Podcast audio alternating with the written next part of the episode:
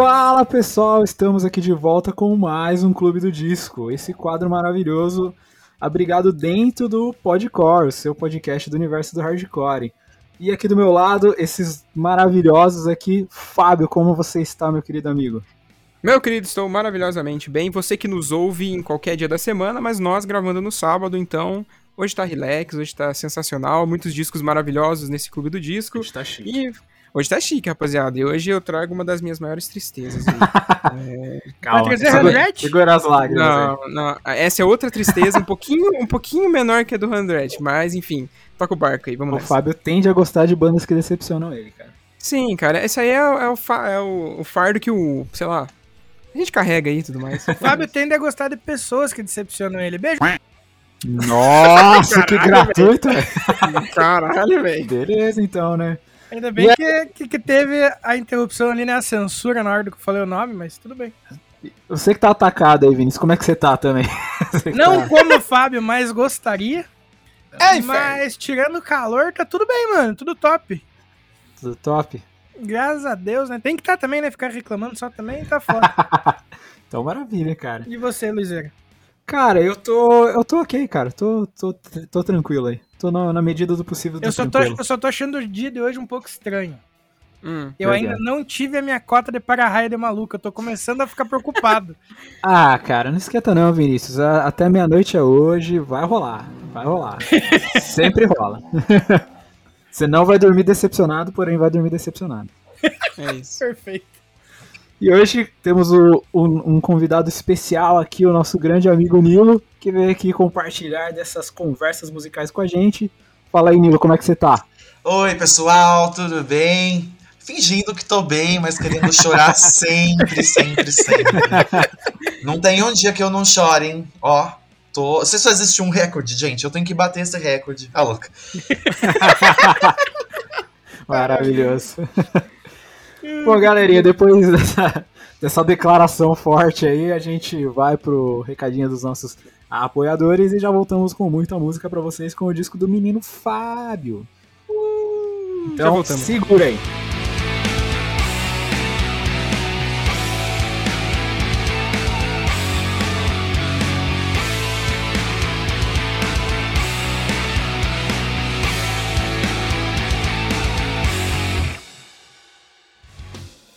Salve, salve, salve, galera do Podcore. Pera aí, pera aí, pera aí.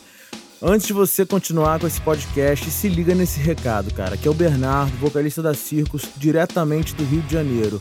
Presta atenção, se você vai estar no Rio de Janeiro, ou é do Rio de Janeiro, ou vai estar perto, ou está na disposição de vir, dia 19 de dezembro a gente tem um encontro muito importante, cara. É a nossa volta aos palcos depois de quase dois anos.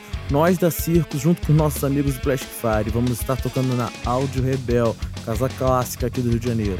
Galera, os ingressos já estão disponíveis para venda antecipada, é mais barato, ajuda a produção, então já garante teu e cola no dia, galera. Vamos que vamos! Agora sim, pode continuar o podcast, hein? Abraço, galera!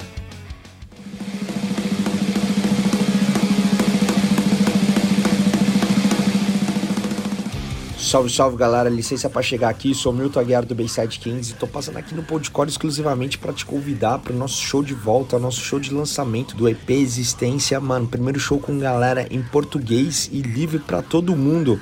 Vai ser em São Paulo na Jai Club dia 15 de 1 de 2022, é um sabadão. Tô te convidando, além do Bayside Kings fazendo tudo isso, vai ter gravação de clipe de um som inédito também vai ter os nossos amigos do Escombro, vai ter o Felipe Flip mandando um rap muito brabo e o Anti Constantino, que é do Rio de Janeiro, mandando uma discotecagem muito foda. Os ingressos já tá rolando na Pixel Ticket. Você pode entrar em todas as mídias sociais do Bayside Kings, descolar esse ingresso antecipado e corre. Corre porque esse vai ser um evento único, vai ser um dia muito foda, que provavelmente vai dar sold out e eu quero te ver lá. Demorou? Tamo junto, cuidem-se e tudo nosso e nada deles. Valeu!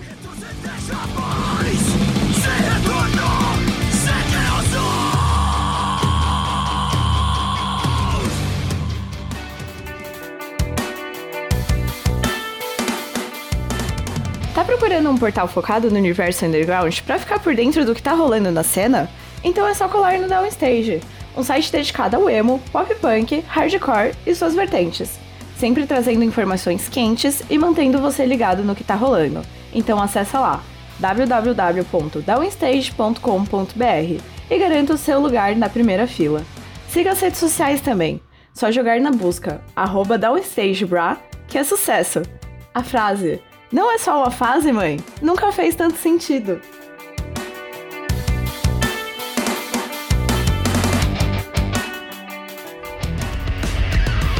Fala galera, bora conhecer um pouco dos nossos parceiros? A Refuse, que é uma marca lá de Guarulhos em São Paulo, que desde 2017 cola junto com a galera do Underground, agora também cola junto com a galera do Podcore, demorou?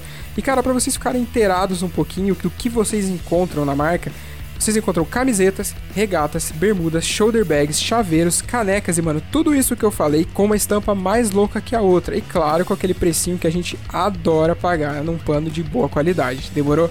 Caras, vocês encontram os caras no Instagram por Use Refuse, é só jogar na busca que vocês vão encontrar os caras. E claro, no site www.userefuse.com.br e só chegar, comprar, vestir e ficar bonitão, demorou? Cara, não perde tempo que a qualidade é monstra demais. Saca só que tem mais. Vai lá, Vini.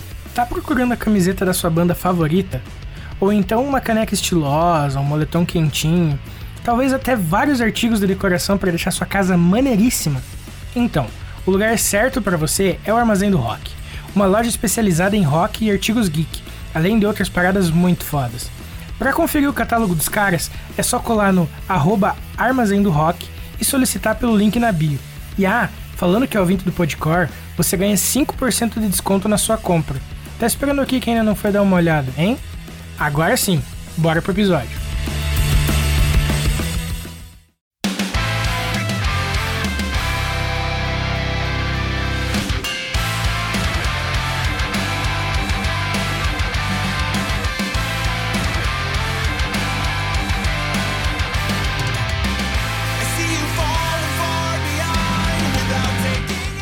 Começando aqui nosso Clube do Disco maravilhoso de hoje, como eu disse lá na introdução para vocês, eu trouxe uma banda e um álbum que, sei lá, me deixam tristes até hoje, apesar de me deixar muito feliz enquanto eu ouço ele, tá ligado? Enfim, para quem não conhece, eu trouxe a banda Alaska, Alaska com Z, né? E isso confunde um pouco a cabeça das pessoas quando vai procurar, né, Luiz? Sim! Maldito! É, eu também tive esse problema. Aí eu tive que ir lá no grupo procurar pelo link daí. Mas é, eu não sei se os caras fizeram isso tipo, pra ficar bem únicos dentro do Spotify, dos outros agregadores, enfim. Para, para, para, para! Para tudo aí! O Fábio ficou palestrando sobre o álbum aqui mais alguns minutos pra frente. Mas momento nenhum. Tem um momento só em que ele cita o nome do disco, que ele fala, ah, daí saiu tal música, saiu tal single, né? Que entraram no, nesse disco aí no Phoenix. Então eu, eu tô aqui pra fazer aquilo que o Fábio esqueceu de falar, que é assim ele trouxe o álbum Phoenix da banda Alaska.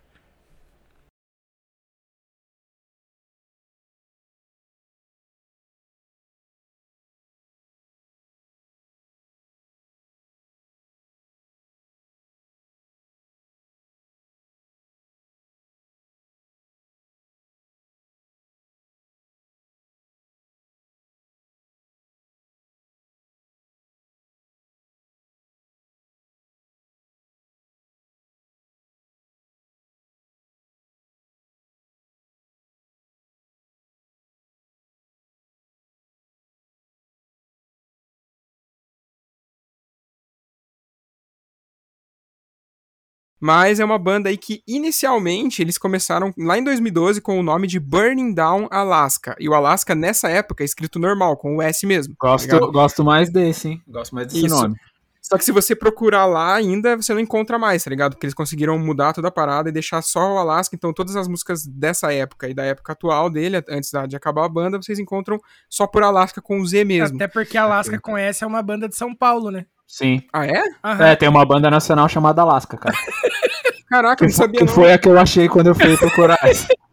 Nossa, imagina o plot da tua cabeça, nada a É, eu tenho que me meter, porque eu conheci a Alaska Thunderfuck, o 5000. Ela tem vários nomes, mas a Alaska do RuPaul.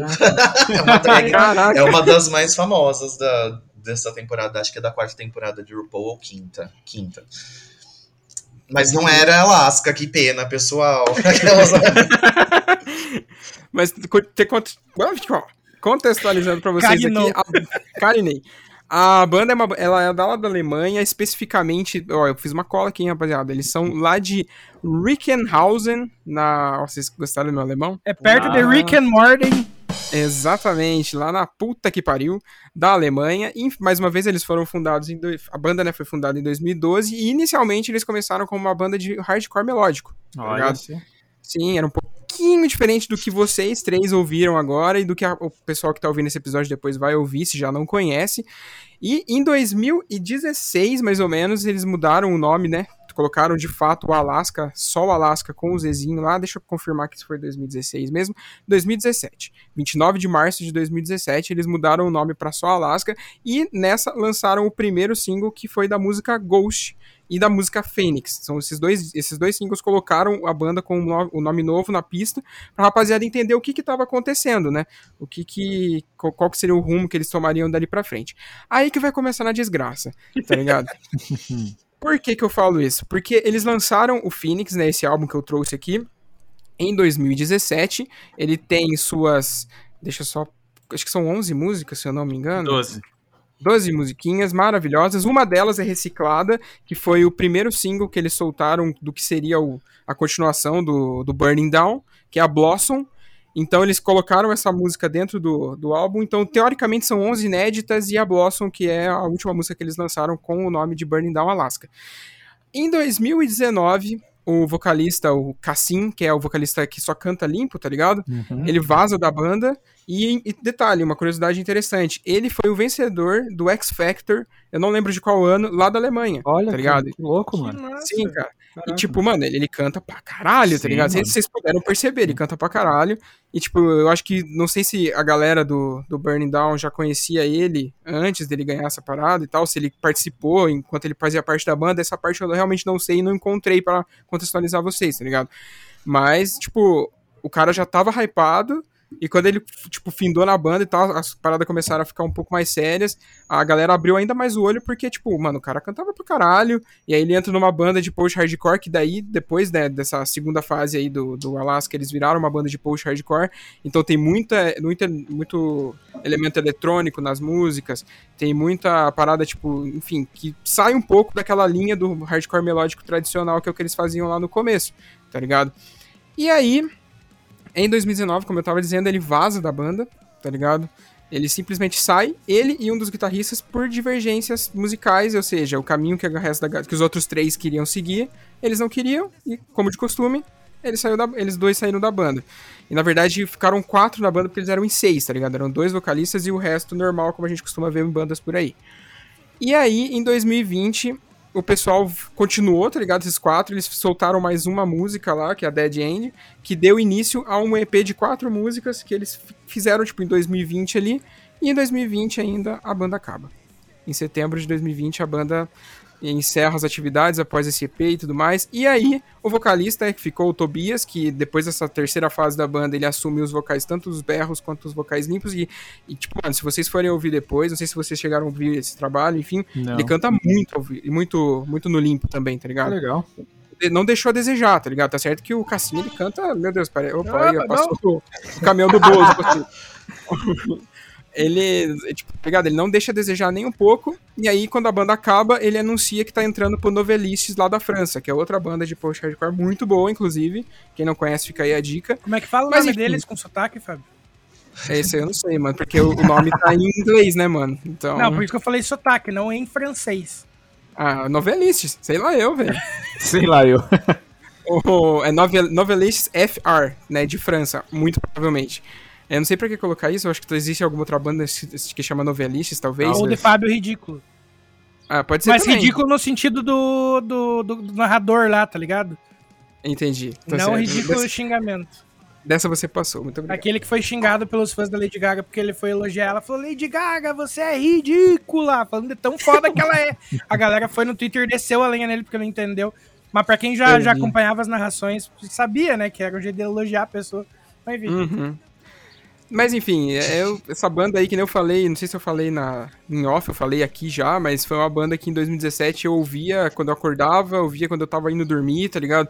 Que esse álbum Phoenix, ele realmente é sensacional, tá ligado? Eu queria ouvir de vocês, se vocês já conheciam, o que, que vocês acharam do álbum, enfim, palestrem aí pra nós. Bom, mano, eu, eu fui conhecer na real, assim, no, num dos indicas do, do Podcore, uhum. que eu acho que foi. Foi o último, Fábio, ou foi o da Smile, né? Alguma coisa assim. Que eu até joguei no grupo, né? Que eu fui procurar Alaska e achei Alaska, a banda brasileira, né? e aí você me disse que era com Z e tal. Mas não, não tinha chegado a ouvir, né? Fui só montar a playlist do episódio mesmo. Uhum. E aí você trouxe e tal, eu fui ouvir despretensiosamente, mas vindo de você, eu já imaginava que, que tipo de som que era, né? e, cara, eu, eu achei muito bom o som deles, mas assim, pra mim, cara, o, o ponto alto, o que mais me pegou, o que eu mais gostei na banda foi o vocal melódico, cara. O maluco canta absurdamente bem, assim, mano. Assim, é um bagulho absurdo. É, todas as músicas, assim, o vocal melódico dele se destaca pra caramba. Eu acho que até, pelo menos para mim, falando minha opinião, chega a ofuscar um pouco os vocais berrados, né? O Sim. gutural, assim, ele fica meio em segundo plano. Tipo, às vezes o melódico tá tão bom que vem o gutural e fala, putz, calma aí, cara, volta depois, tá ligado?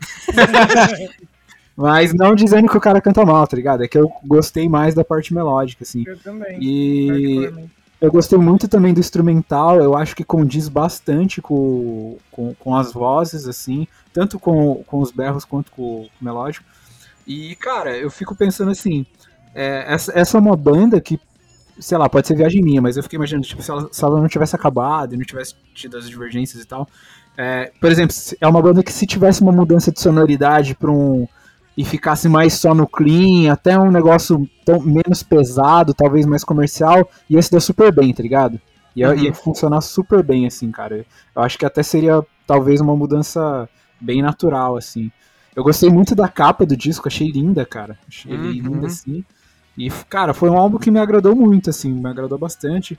O disco é relativamente curto, né? 41 minutinhos ali. É, apesar das faixas. É, algumas eu achei um pouquinho longas, assim mas nada que fosse cansativo também. Uhum. Mas gostei, cara. Uma pena realmente ter acabado e, né, é, esse ser o último registro da banda, né? Mas, como você disse, né, tem o Novelistas, enfim, dá pra continuar acompanhando o trabalho dos caras. Pode crer.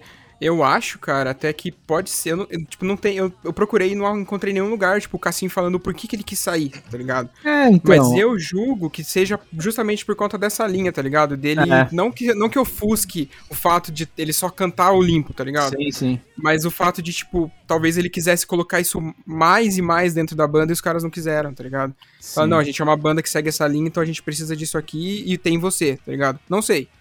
É, eu, eu julgaria que foi isso também, cara. Sim, eu arriscaria esse palpite.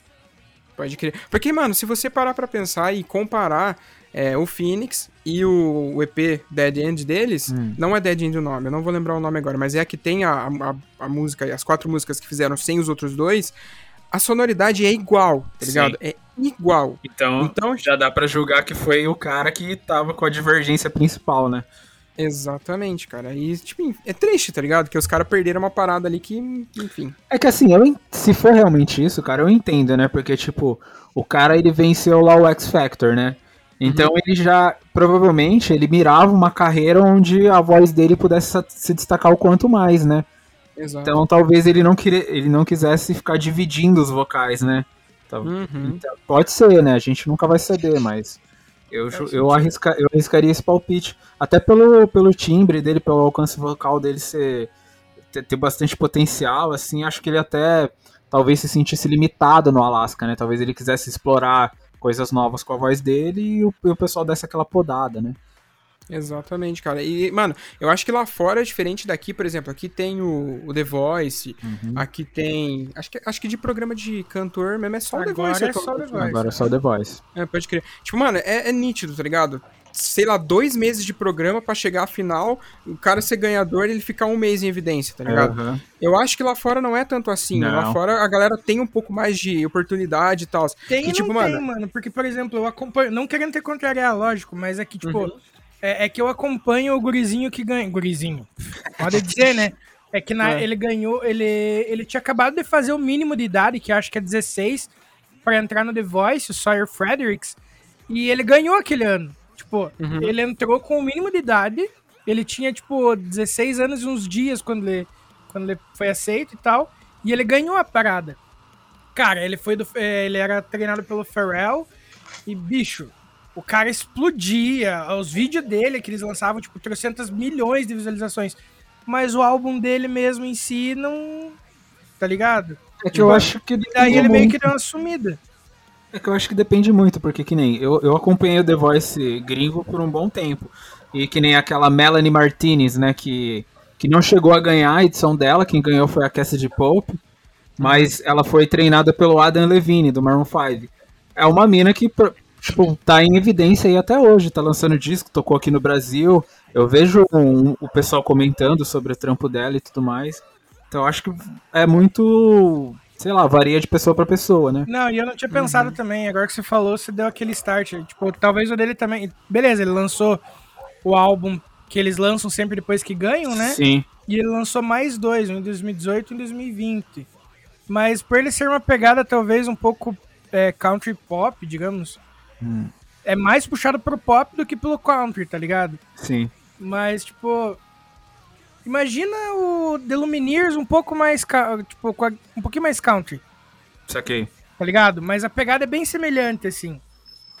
Então talvez seja até isso. Só que, tipo, eu digo, pela quantidade que a galera. Mano, a quantidade de voto era ridícula a galera votando nele, tá ligado? Ele quebrou recorde de votação os caralho lá. Tipo, esse moleque realmente foi um fenômeno enquanto ele tava no, no, no- no programa, saca? Aham. E daí depois. Mas ele é muito bom. Eu, eu sigo. É muito doido isso, né? Porque, tipo, pensando até no cara, desculpa cortar, Não, mas eu, eu lembrei muito do exemplo das Pussycat Dolls que bombam juntos, mas a carreira da Nicole é quase inexistente hoje em dia porque não tem o mesmo impacto. Sim. Tanto que até o, elas tentaram voltar aí pra uma premiação, lançaram um último single, acho que faz uns dois anos. E aquilo também causou um uma super expectativa em torno delas, muito mais do que qualquer coisa que ela tinha lançado sozinha. Então é muito Caraca. doido pensar isso. Mas. Ah, eu já posso falar do que eu achei da banda? Claro. do Alaska, eu, eu gostei muito que ele falou do, da capa, porque eu também reparei muito na capa. Achei a capa muito bonita e me, me dá vontade de dar play quando eu, a capa me atrai, sabe? Uhum. Da sonoridade deles, me lembrou um pouco, assim, não sei se você conhece aquela banda Architects. Claro. Sim. Eu achei que tem uma pegada, assim, naquela vibe de, de ter um, uma melodia que, que traz uma emoção forte, e aí tem os berros, o peso. Eu achei muito bonito, eu não conhecia, não sabia nada deles, assim, vocês falaram do cara agora, que tô só de boca aberta. Mas eu achei, assim, muito bom, e é uma pena que acabou, porque eu acho que precisa ter mais banda assim, até indo contra o que o Luiz Era falou de deles se tornarem mais comercial. Ai, não, continua, porque senão vai morrer as bandas boas assim, sabe? Sim. Eu acho que as pessoas têm uma impressão da, do Screamo, às vezes, que ele é um, um som mais sujo. E quando eu vejo esse tipo de sonoridade, assim, misturado com as melodias bonitas, com uma produção da hora, que deve ter até uns lances de eletrônico aí, é, eu acho bonito, eu acho chique, sabe? Eu acho que é levar esse metalcore para um nível gostoso de ouvir, bonito, assim, para sei lá, Mais acessível, né, pra todo mundo. É, porque quem vai ouvir, aquilo tá tudo bem equilibrado. Tem a Uhum. parte que grita que muita gente não gosta. Eu também já, tipo, tive fases que ouvia muito mais do que agora, mas gosto. E mesmo assim, se quando eu vejo que tá tudo bem equilibrado, não me incomodaria quando eu ouço um som de uma. Como quando eu ouço um som de uma banda que não tem essa limpeza aí na edição, na hora de fazer a música final, sabe? Enfim, acho que é porque eu também gosto muito mais de, dessas brincadeiras entre samplers, música eletrônica e rock, enfim. Mas eu achei bem legal. Da hora. E o Vini? Cara, primeiro, eu curti pra caralho o som. Ah, não, não sabia que a banda tinha acabado, fiquei bem triste quando você falou, porque era uma parada que eu salvei pra ouvir depois, tá ligado? Uhum. E eu peguei muitas referências, assim, a outras paradas no som deles, tá ligado? É, eu queria lembrar qual música que é, que, tipo, eu ouvindo, assim, por dois segundos eu fiquei, caraca, isso me lembra muito Boyce Avenue, por exemplo. The Code. Oi? The Code. Ah, tá, entendi. Nossa, cara, meia hora pra entender o negócio. É, fo- foi mal. Enfim, é, o estilo de cantar, o timbre até, tá ligado? Mas eu curti pra caralho o, o, o som em si, tá ligado? É aquilo que a gente falou ontem, é um pesado, mas ele tem uma parada, tipo, diferenciada, assim, tipo, especialmente os riffs com a guitarra limpa, que é uma parada que normalmente não são mais pesada, é pouca gente que costuma utilizar, né? E mais ainda é pouca gente que consegue fazer uma uhum. música tão pesada com um riff limpo soar tão bem e tão orgânico, sabe? Sem parecer cópia de alguma outra coisa. Pode crer. Sabe como? Uhum. Uh, eu gostei de como é feita a divisão de, de, de do, do berro com, com o clean, tá ligado? Acho que isso também é uma parada que enriquece, assim, pra caralho. O que mais? Tô tentando achar minhas anotações. E, bicho, na moral, é...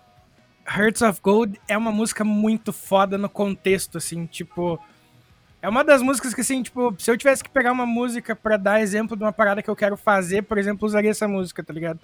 Uhum. Ela, tem, ela tem todas as paradas que eu curto num som. As paradinhas, saca? Tipo, deixar só bateria, não sei o que. Mano, eu acho muito foda. E de verdade, Fábio, eu curti pra caralho o álbum. Da hora, mano. Eu real não conhecia, tanto que foi, foi o último que eu ouvi, tá ligado? Uhum. Eu devia ter, nossa, vou ver ele de novo depois, provavelmente, porque curti pra caramba. É o álbum que eu me arrependi de não ter ouvido um pouco antes pra poder ter reouvido antes de gravar, sabe? Pode crer. E eu gosto Sim. muito da progressão das músicas. Poder ter impulsionado a banda em vida, né? Tipo, é, também, Sim. exato. Igual a fulana querendo ir no show do Tim Maia, pô. Ah. Aquilo é muito bom, né? Mano então é meio céu. isso, é, dá é uma tristeza, porque parece que o Fábio apresenta um amigo morto pra gente, né? É. Sim, sim. Mas, uma lembrança. Mas vai que eles voltam, né, com tudo aí e tal. É, quem sabe, né? É. Seria maneiro pra caralho. Eu não sei se o vocal lá, o Tobias, ele não tá morando na França por conta de estar naquela banda, tá ligado? Apesar de que sair da Alemanha pra França é um pulo, né? Sim. Ele meio que colado. É. Mas eu não sei se ele tá, enfim. Eu também não sei qual é a vibe do Cassinho hoje em dia. Parece que ele tá trampando em carreira solo. Tá, tipo, você vai no Instagram do cara, não tem post do cara faz mais de um ano, tá Caralho. ligado? Então, tipo, Nossa. tipo, ninguém sabe o que, que ele tá fazendo, entendeu? Tipo, os outros músicos também, não sei se estão em outras bandas, se estão fizeram outra banda. Tipo, é muito, muito, tipo, nebuloso o lance do Alaska, tá ligado? Principalmente depois do fim da banda, entendeu? No setembro do ano passado. Mas, o que, que eu ia falar? Ah, ia comentar, Vini, sobre a Hearts of Gold. É, cara, ela é a minha música favorita do disco. E, tipo, não sei se vocês viram o clipe dela, ou viram não. os, os clipes das não. músicas. Tipo, é muito foda porque, por exemplo, o clipe da Empty Throne, ela, ela conversa pra caralho com a capa do disco. Que ela, tipo, é um bagulho muito preto, tá ligado? Uhum. E, tipo, no, no lugar que eles fazem a cena que tá a banda toda tocando, ele é preto, cheio de rosa preta, tá ligado? Assim, tipo, espalhada pelo, pelo ambiente e tal. É muito foda. E, tipo, é, é da hora porque os caras têm uma. Tem, tiver, tinham, né, na verdade, uma preocupação muito foda com esse lance da estética. Esse lance de, tipo, tudo ser muito harmonioso, ter, tipo aquela parada de se você vê uma, se você vê você consegue entender que é deles, tá ligado? Uhum. É muito foda. E a Hearts of Gold, cara, é um clipe de tipo desses que a galera junta imagens de, de turnê, Puta, etc. Esses são os melhores coloca. clipes, cara. Exatamente. É e, o mano, meu favorito é... também, meu estilo favorito de rolê. É, o, o clipe dele ele é basicamente passado na turnê que eles fizeram no Japão, tá ligado? Uhum. Eu, não sei se é Japão ou se é Ásia. Até, tem, tem até o cartazinho no começo do clipe, assim, eu só não consigo lembrar agora. Mas, cara, tipo, me emociona o clipe, tá ligado? Uhum. Muito, mas muito, tá ligado? Porque, tipo, todas as imagens de show, de fato, que tem nesse clipe, são em lugares minúsculos, entupidos de gente, que tá ligado? Hora. Que os caras não conseguem, tipo, andar, tá todo mundo coladinho, ombro com ombro, pulando e tal, os caras num palco que dá, sei lá, na cintura do pessoal, tá ligado? O palco não é alto. É basicamente o que a gente tem aqui no Brasil, tá ligado? Uhum. Então, tipo, não é aquele bagulho de festival, apesar de os caras já terem tocado em festival na época que saiu o Fênix, etc e tal. Mas, tipo, você vê que o, o lance desse clipe é, mais, é basicamente para mostrar como eles eram íntimos do pessoal, tá ligado? Ah, isso apesar... é muito foda, né, moleque? Sim, cara. E, tipo, apesar de ser um bagulho lá no Japão, ou seja, você consegue. Isso aí fica mais evidente ainda porque o Japão, cara, tá ligado? Sim apesar do Japão, né, ter todo aquele lance que a música lá é muito forte, tem muita banda que vai para lá e, tipo, tem público pra caralho, galera consome de tudo lá. É. A gente já é. conversou disso aqui com uma galera aqui na. O Reine, né, falou bastante sobre isso, do, que o japonês não tem preconceito musical, né, e tal. Isso, exatamente. O Caraço falou quando ele Sim. veio aqui também, tá ligado? Mas, mano, é... e aí tem várias cenas que, tipo, de- de- dentro desses shows e tal, que os caras estão no meio da plateia tentando cantar, a galera não deixa, porque todo mundo quer cantar junto, tá ligado? Sim. Cara, é muito foda. Assistam lá depois. E também at- atrelado ao clipe, tipo, nessas, nessas cenas de show e tal, é, eles também gravaram a música, tipo, cantando a música, encenando a música, no caso, nas ruas de- do Japão, tá ligado? E aí, tipo, a galera passando entre eles e a bateria, o cara tocando bateria, o cara tocando guitarra, baixo, o maluco- os malucos cantando, tá Nossa, ligado? que legal. Sim, muito foda, tá ligado? E aí, tipo, tem até algumas cenas que eu- acho que é meio que, entre aspas, bastidor dessas gravações, que a, a galera do Japão passa e pede pra tirar foto, tá ligado? tipo, e você vê que é, que é simplesmente pela curiosidade, porque todo mundo sabe que o japonês ele é muito curioso, tá Aham. ligado? É. Tanto até que a gente fala que, a galera fala que viu um japonês com uma câmera na rua, você sabe que é turista, tá ligado? Porque tudo que eles veem, eles querem fotografar, porque é a galera é muito curiosa. E você vê que, principalmente essa parte da galera pedindo foto, etc., são pessoas que claramente não são fãs da banda. Eles só são, tipo, curiosos. Por que, que vocês estão fazendo isso aqui no meio da rua, tá ligado? Então tem, tipo, galera tirando foto com o tiozinho na rua, sabe? E aí tem uma galera mais nova e tal, que provavelmente deve conhecer a banda e tudo mais. Mas enfim, chega de, de palestrar aqui, que, pô. Mas enfim, de fato, esse clipe é muito. Me emociona pra caralho. Acho que são três clipes que me emocionam muito. Esse, o do Bane, que é. no- na verdade, não é um clipe, é o show de despedida deles, que realmente. A primeira vez que eu vi, eu chorei, de verdade. E eu tinha acabado de conhecer a banda, tá ligado? E a banda não existia mais. Isso é uma merda, tá ligado? Eu, eu sei, eu sei porque vocês acabaram de falar isso pra mim. E- tá ligado? E, mano, é muito pesado porque é uma música que ela, do último CD deles, que eles colocam acho que três ou quatro vocalistas de outras bandas de hardcore também, dessas mais, mais clássicas e tal, pra cantar junto, e todos eles estão lá no dia, tá da ligado? hora. E cantam a parte deles, tanto até que, tipo, tem uns caras que não conseguem nem cantar, porque não consegue, tipo, a emoção é tão grande que os caras não conseguem cantar, tá Aham. ligado? A voz não sai. E tem um maluco lá que é até engraçado, que ele é mó bombadão, tá ligado? Que, tipo, ele vai cantar, ele começa a se jogar no pessoal e os caras jogam ele no chão, tá ligado? o cara não consegue cantar, tá ligado? E se vocês tiverem curiosidade, eu clipo depois e mando pra vocês. Demorou. E, e- e o terceiro me fugiu a cabeça, como eu sou um ótimo. Eu, eu ia chutar o do, do Ghost Inside, né? Mas eu não sei se é. Errou, é o da Truman, cara. Para. Ah, vai inferno. Vai. É verdade, mano, The Ghost Inside, o Aftermath. É. Pode crer. É outro que quando saiu, me pegou de surpresa e puta que pariu, meu zoinho. Fala, isso aí eu não chorei de. "Ah", mas, tipo, me pegou de surpresa. Enfim, que música vocês separaram aí desse disco? Cara, eu separei a Anti-Throne. So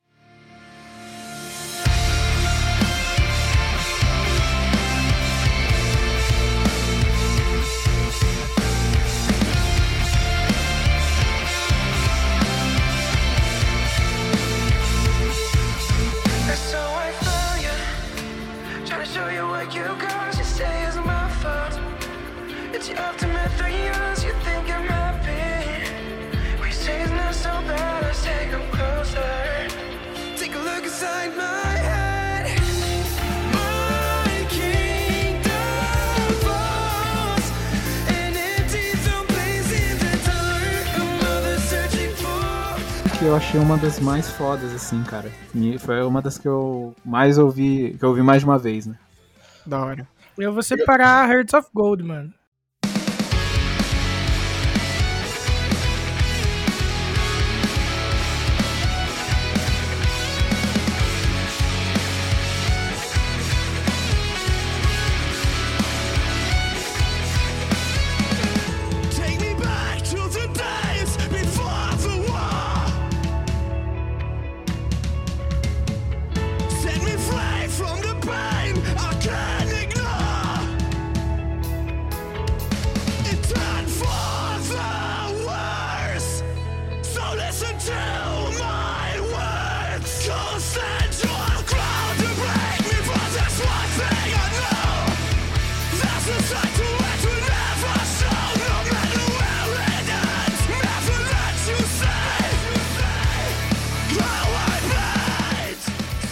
Eu sei que você falou que é tua preferida, os caralho. Mas é que, bicho, a música realmente me pegou num nível muito, muito foda, tá ligado? Pode crer. Gente, eu não separei a música, mas o que eu ia falar. é porque eu ouvi o álbum inteiro assim, trabalhando, eu não, não, não sei, não separei. Mas o que eu ia falar é que eu gostei muito da intro, porque tem. Eu gosto de álbum com intro. Inclusive o que eu escolhi também tem. E. Mas eu também não vou, não vou saber o nome aqui, que eu não tô nem achando agora. A primeira música é Echoes. Então vai ser essa a minha resposta. Aqueles- Aquela, aquela introdução e pá, né?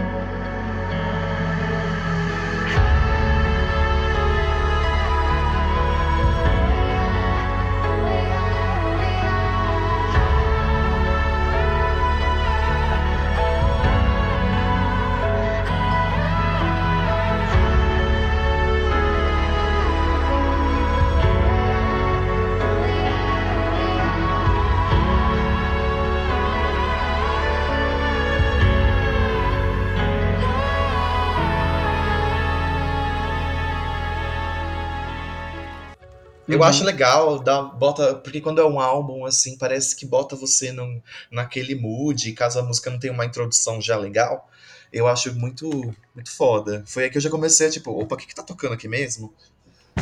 Isso é importante, né? Da hora. É, já que o Vini roubou minha música, né? Mas dessa vez não foi nem na sacanagem, é porque a qualidade é tão foda que não tinha como, tá ligado? Sim, não, tô ligado. Cara, eu vou de. É que é foda, porque eu gosto de tudo, tá ligado? Mas eu acho que, sabe, eu vou, vou quebrar um pouco aqui, eu vou de Blossom.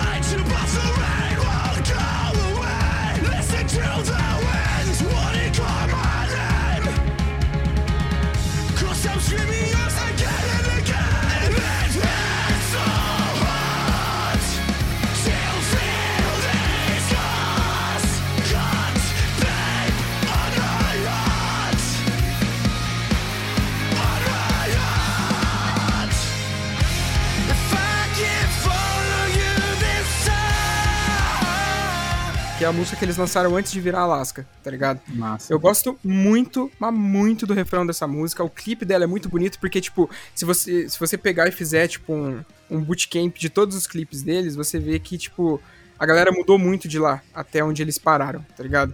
Então, tipo, você consegue ver a progressão deles, você consegue ver, tipo, a evolução de fato mesmo da galera. Apesar de, tipo, no, na, na- acho que nessa gravação aqui eles devem ter regravado com eles mesmo, tá ligado? Com a banda atual na época ali de 2017. Mas quando saiu o clipe dela e tudo mais, que era um, o single, eram outros músicos, tá ligado? Era só, tipo, acho que três dos, dos originais ali do. que gravaram de fato o Phoenix. O resto era toda uma galera que vazou da banda. Mas eu vou com ela então. Boa. Da hora. Então, rapaziada, fica aí que a gente vem de classiqueira depois dessa. hein? Luizeira trouxe o brabo do game.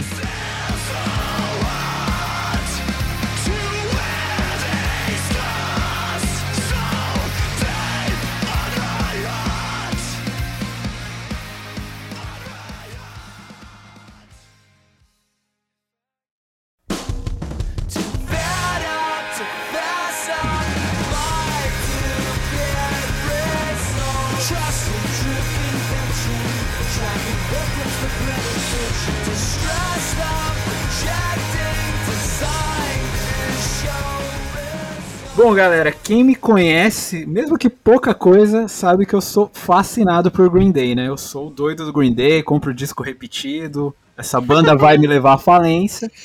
Mas beleza, né? Hoje eu vi aqui a oportunidade de trazer o meu disco favorito do Green Day, que é o Warning.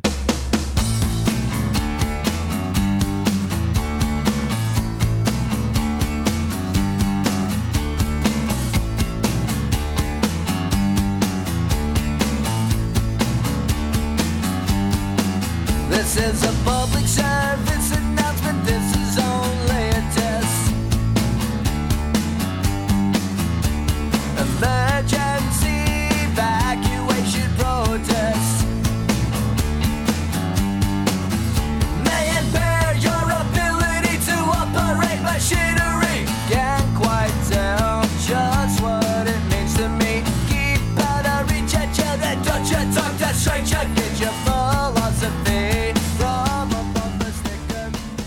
Cara, o Warning ele é um disco meio peculiar, vamos dizer assim, né? Porque o Green Day tava vindo de uma sequência, né? Eles lançaram o Duke, que é um, é um clássico absoluto do, do punk rock, né?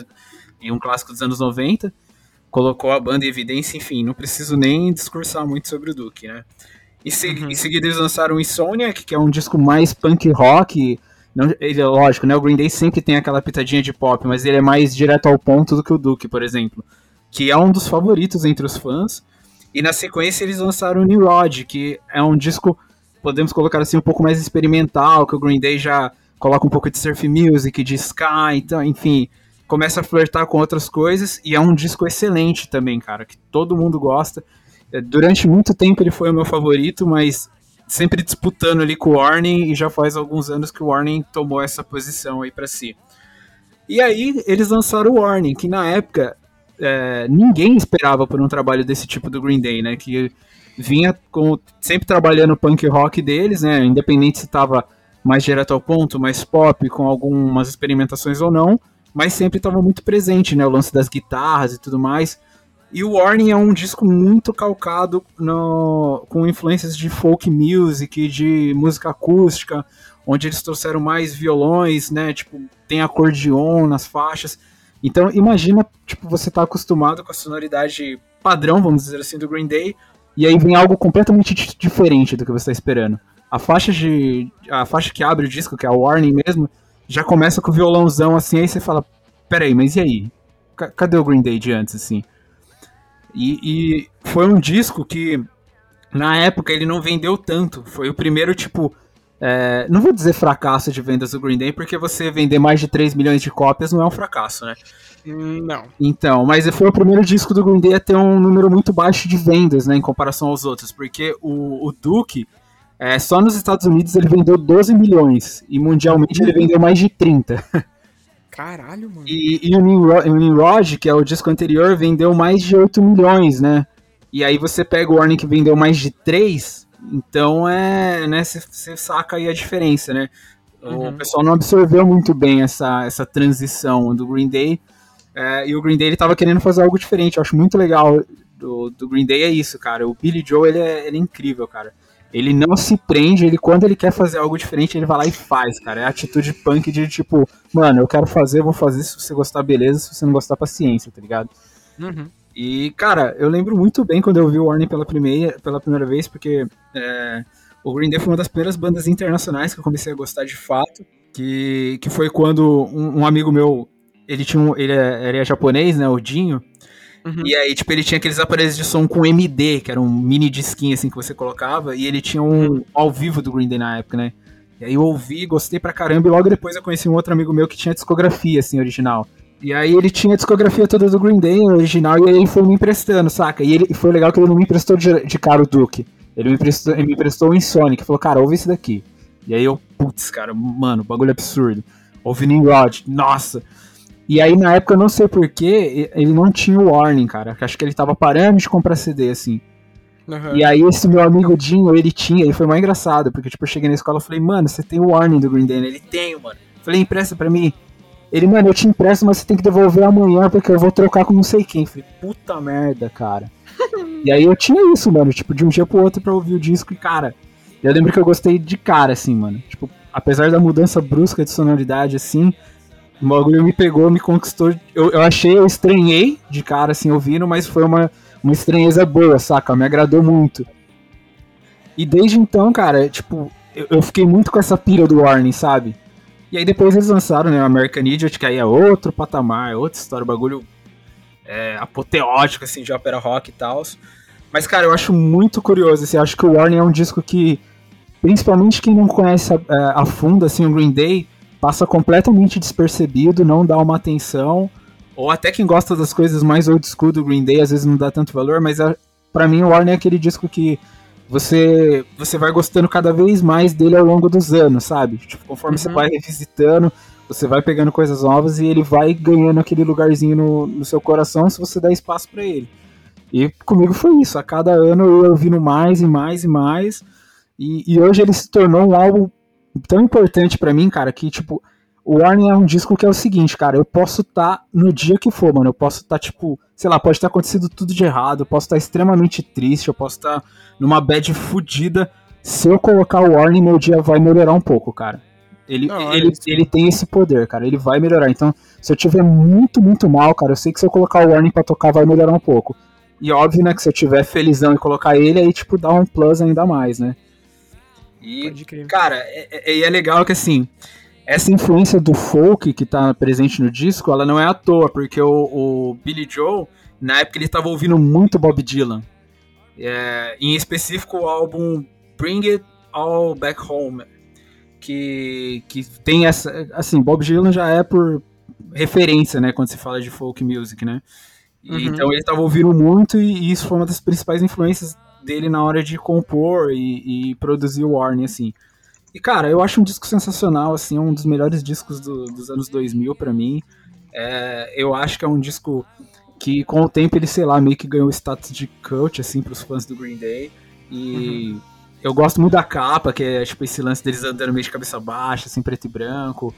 Eu gosto de todas as faixas, não tem uma assim que eu fale, puta, essa aqui é meia boca, eu vou pular. Enfim, mano, é, pra mim eu, eu poderia passar horas e horas aqui falando do Warning, tipo, por que você deve- deveria ouvir o Warning? Palestra com o Luiz. É, mas eu vou deixar vocês falarem agora. Curso de. é, Por que você deveria ouvir o Warning? Sim. É, mas Cara. eu vou deixar vocês falarem agora, eu quero saber a opinião de vocês. Posso falar? Pode.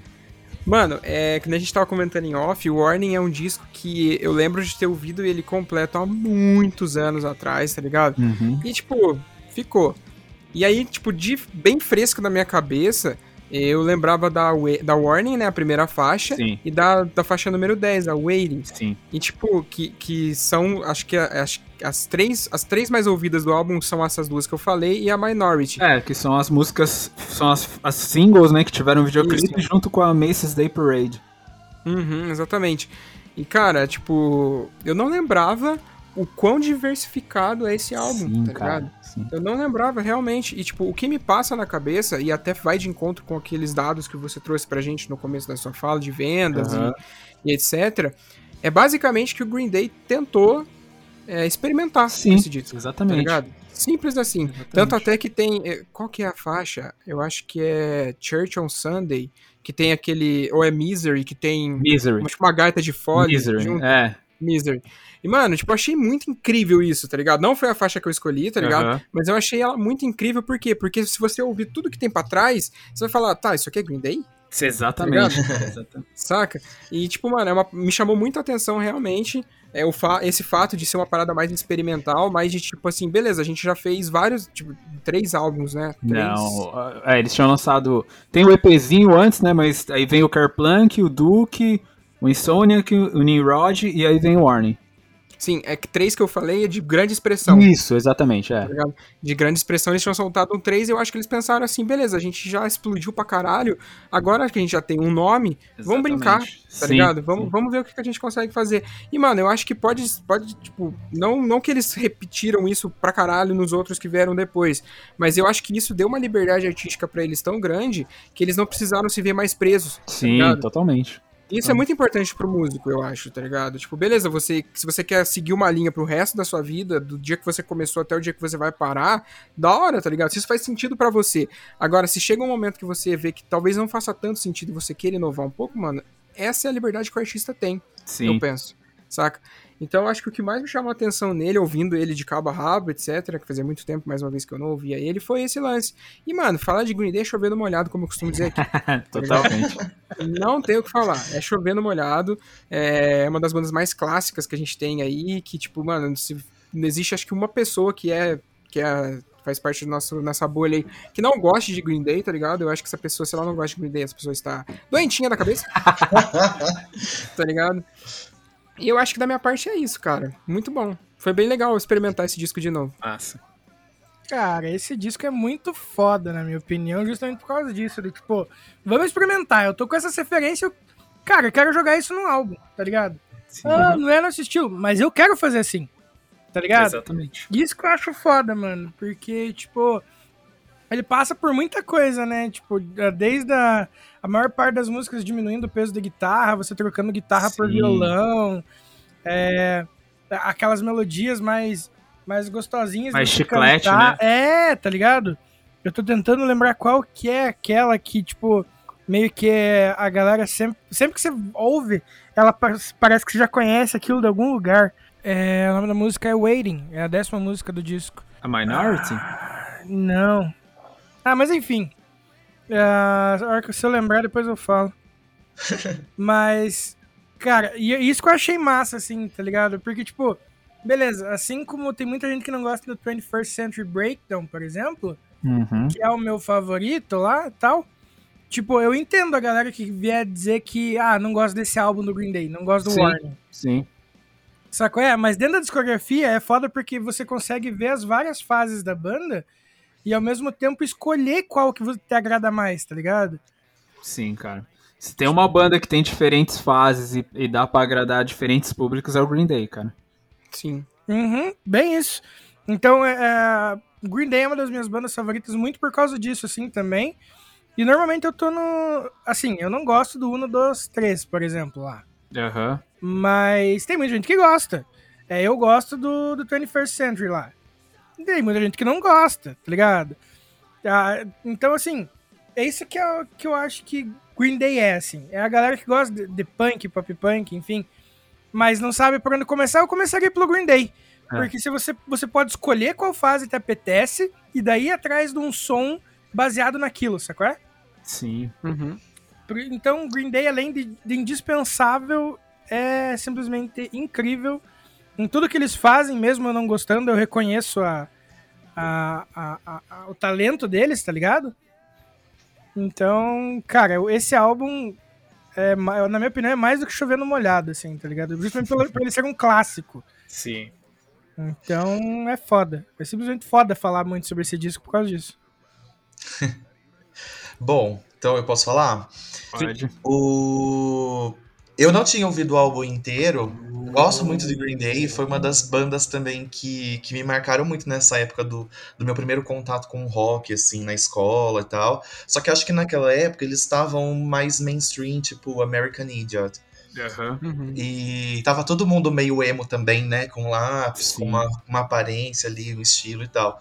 E isso eu gostava muito, então também é uma das coisas que mais, que mais me marcam essa fase. E aí as- os mais antigos, eu confesso que eu passei assim muito rápido, assim, sabe, vou ouvindo, ouvi um aqui, ouvi outro ali e tal, mas acabava me apegando mais pelos lançamentos. E é muito legal mesmo ver essa como eles com- conseguem ser versáteis, né, sem deixar de perder a, a, a identidade deles ali. Tem um cachorrinho latino. Au, au. É ótimo. E, e eu me, me, me impressionou muito o lance das cordas também, quando eu tava ouvindo. E falei, nossa, quanto violão pra, pra uma banda de Sim, punk e tal. Enfim, mas gostei muito. Sobre a capa que você falou também, eu até fui olhar para Acho muito legal e eu adorava essa fase dele de cabelo, do Billy Joe, de cabelo Descolorido, né? descolorido. Acho que o Rockstar precisa também, às vezes, ter essas identidades, essas coisas, que mexe com tudo, tudo que você lembra, o Sim, cabelo do totalmente. fulano e tal. Então eu acho isso muito legal. É, E, a- e acho que uma das músicas que eu mais gostei, até já falando, é aquela Fashion Victim, porque eu comecei a pensar sobre esse lance também de, de que eles sempre traziam essas, essas críticas nas letras, e eles ali era o que, anos 2000, né, você falou? Isso, 2000, exatamente 2000. eles citam sobre anorexia e tal, e, e eu comecei a lembrar muito, falei assim, nossa, tava o auge das top models, essas críticas, a bulimia, a anorexia, a gente ouvia falar ainda, né, um pouco. Uhum. É muito doido ver como, que se, como isso também se refletia nas músicas da época já, então... Eu, foi uma das que mais me pararam pra, tipo, nossa, o que, que ele tá falando aqui, sabe? Eles também têm umas letras meio doidas também, né? Que dá pra ser interpretada de várias formas, né? Não é bem sempre uma militância e tal, mas eu acho isso muito legal neles, porque é, fala coisas sérias, às vezes também trazendo um verso de zoeira ali, e toda essa atitude deles também. Então, ponto pra eles. Obrigado, meninos do Green Day. A minha nota hoje é 4. Sabe aqueles, né? Nossa, gostei muito, a minha nota é 2. Não, brincadeira. Acho legal sim, acho importante a gente revisitar as discografias dessas bandas tão famosas e entender os caminhos que eles passaram, né? Eu que tô começando agora também fico muito nessa de entender e buscar e pesquisar, enfim. Eu achei legal isso que o Vini falou de tipo. Do, tem gente que. Por exemplo, ele citou o exemplo do 21 Century Breaking Down, que foi um disco que eu demorei muito pra gostar. E, e eu lembro até uma vez numa live que o, que o Vlad do Zona Punk tava fazendo, ele até falou, ele falou, ah, mano, mas tipo, esses discos que o Green Day lança agora não são pra gente, né? Não é, não é pra geração que tá apegada ao Duke, é pra uma nova geração. E, e é verdade, Teu né, cu, cara? Eu gosto do Duke, gosto desse também. Não, ah! Você não Tô entendeu. brincando, tô brincando, tô brincando, tô brincando. É que, tipo, tem o pessoal que fica pegado só ao, aos antigos, né, cara? Só que é um público mais velho, não tem como negar isso, né? E, e o Green Day, ele quis e, e ainda quer sempre tá renovando o público dele. Eu acho isso muito legal, entendeu? Então, tipo, é aquela, cara. Se tem os discos antigos lá, quem quiser vai lá e escute os antigos, mas eu quero fazer coisa nova, né? Tanto que se você pegar o último lançamento deles, o Father of All, não tem nada a ver com o que eles fizeram antes, então eu acho, eu acho legal isso, tipo, os caras tipo, vão lá e fazem. Porque é, é muito louco, né? Tipo, os caras lançam um disco que nem o Revolution Radio, que é punk rock de novo, e aí vem o Father of All que já não tem nada a ver com o Revolution Radio. Aí, tipo, você. Mano, Sim. eu acho uma banda que, que sempre vai ter muito a dizer, cara. Fora que que. É Oi? que o Father of All tem aquele rolê de ter sido aquele álbum que eles fizeram meio na zoeira mesmo, porque tinha obrigação de fazer pelo contrato, né? Sim, cara, mas eles poderiam simplesmente fazer um disco feijão com arroz, tá ligado? Que, tipo, por, por exemplo, ainda, pa- ainda parece. assim eles inovaram, né? É, tipo, ainda assim eles Doidos. conseguiram fazer uma coisa legal. Fora que, tipo, é uma banda que tem. que rendeu vários projetos parale- eh, paralelos muito interessantes, né? Tem o The Network, tem o Foxborough Hot Tubs, tem o The Long Shot, tem o disco do Billy Joe com a Nara Jones, né? Então, mano, é, realmente eles conseguem, tipo, pegar todas as esferas, assim. Uhum. E pegando Bravo. todas as tipo- esferas, a gente sabe que consegue chamar o Shenlong. É, Ah, vai se. Caraca, a piada nem foi pra você, Fábio, sobre o teu disco grosso. Cara, é que não dá, é que eu, eu tô no automático já, tá ligado? Qual Tô no automático, não dá. Ô, deixa eu fazer um comentário. Não, achei não parada deixo. Que o, que o Nilo falou. O Nilo falou desse lance de a gente revisitar as discografias, cara, isso é muito importante, tá Sim. ligado? Principalmente depois que a gente pega certa maturidade pra escutar as coisas, tá Sim, ligado? Total. Porque, tipo, que nem o Vini tava falando, e até o Nilo falou, é, do lance de, tipo, ah, é, quando eu conheci o Green Day, eu fiquei mais focado no lance que tava saindo no- na época, tá ligado? Sim. Que o Nilo citou o American Idiot e tudo mais. E, tipo, beleza, na época fazia sentido, só que, tipo, quando você pega uma certa maturidade pra você entender e você vai lá atrás, arrisca você gostar do que veio antes do que do que veio depois. com Tá ligado? certeza, cara. E- Porque na- talvez naquela época você não tava preparado pra assimilar o que você tava ouvindo, É, saca? E é o que o Nilo falou, né? De você entender a trajetória da banda, né, cara? Tipo, com- como que a banda chegou no que, eu tô, no que eu tô ouvindo agora, né? Uhum. Muitas vezes o que tem pra trás é completamente diferente, né? Exatamente, cara. É a construção. É da hora. Acho, acho massa isso. Sim, total. Mas e aí, que músicas vocês destacaram aí? Foram as favoritas de vocês? A minha é Hold On, justamente pra essa pegada mais Johnny Cash, Beatles e pá.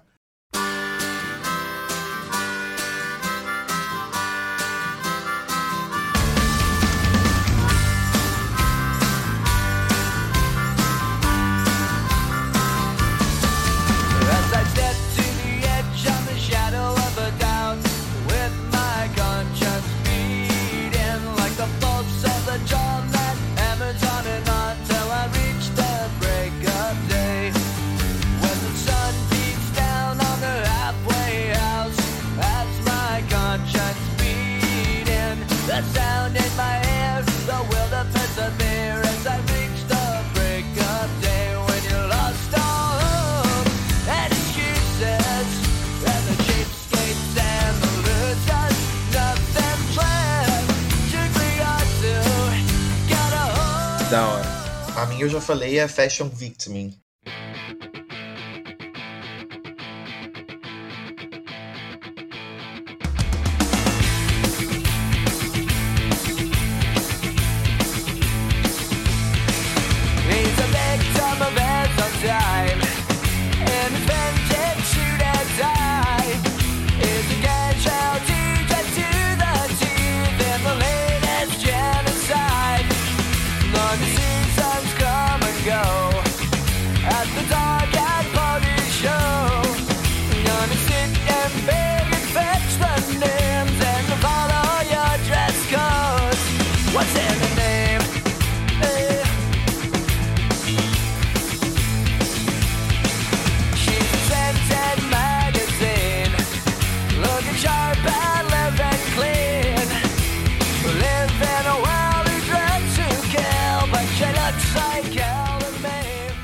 Você, Fabinho?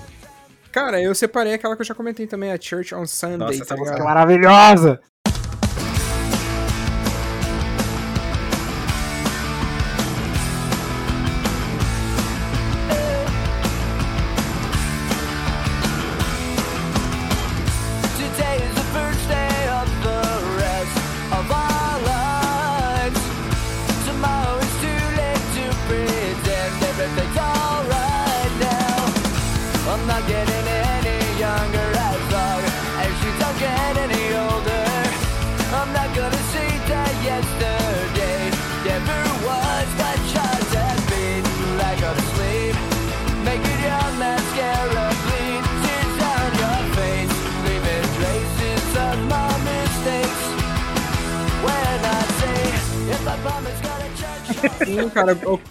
Pirei demais na levadinha dela, tá ligado? Tipo, eu imaginei andando de carro e os caralho, tá ligado? Hora. Levando a Karina na igreja no domingo. Isso não vai dar. Não, e já é uma referência. Quando o Fábio fala que vai ouvir a música no carro, ele já tá imaginando que a música é boa, assim. É, exatamente. Exatamente. Foi pro carro, o bagulho é outro patamar, cara. Sim, cara, sim. Porque, ó, pra, pra, assistir, pra ouvir no carro, você tem que ligar o Bluetooth do celular, tem que escolher a música. Na mó tá trampa, né? Nossa, mó chato, tá ligado? Não é só pegar e colocar o CDzinho antigamente, porque a porra do meu rádio só tem Bluetooth, não tem CD, tá ligado? Meu Deus. Mas enfim, É aí por- a gente tem que pensar. É por isso que eu tô tentando aí começar uma startup, galera do Shark Tank Brasil, hello, pra... é, eu vou lá e dou o play pra você. Não deixe de dar o play no Najama. Porque 50% dos clientes têm preguiça de colocar, conectar o Bluetooth. Sim. A gente faz isso, Caluca. Isso. Fica, um representante na frente da casa só esperando o carro sair da garagem. É. Ela dá o play e acabou com o Tens um minuto para o emo, senhor. Muito bom. Pô, é legal que eu separei quatro faixas, né? Porque vai que dá ruim, né? E vocês não escolheram nenhuma. ne- Não, o Fábio escolheu uma delas, que é a Church on Sunday, era a minha terceira opção. Aham. Você Mas vê como esse a- álbum é completo, né, bicho? Sim, Pois é. Mas, mano, é, eu amo, amo, amo a Mrs. Day Parade, que eu acho uma baladinha linda, assim, do finalizando o disco, mas eu não escolhi ela. Eu gosto muito, muito, muito, que eu acho uma faixa até divertida, a Blood, Sex and Boozy.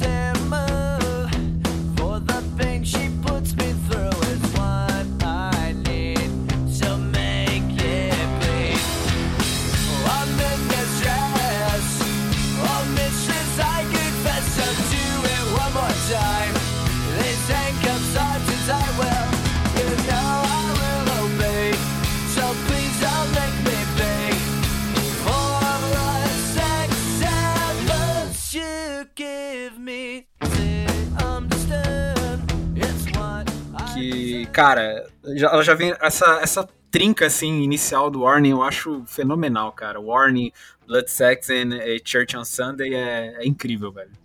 Ou seja, o que o, o que o Luiz fez foi tipo, nossa, ele é muito lindo, gente boa. Nossa, casaria com ele, mas por hoje Mas não. eu vou ali, é. tipo, olha, o problema não é você, sou eu, tá ligado? Muito É o famoso Miguel aqui. Mas é isso, agora a gente vai pro disco do Nilo, né? Que hoje tem, ó, hoje só tem duas das minhas bandas favoritas da vida aqui do meu top 3 no mesmo clube do disco. Só amor, gente, Eu feliz. vou nem falar nada, viu? Gente, não vamos julgar a escolha do amiguinho. É, eu julguei, eu julguei. Todas as vezes que o Vini falou, eu julguei.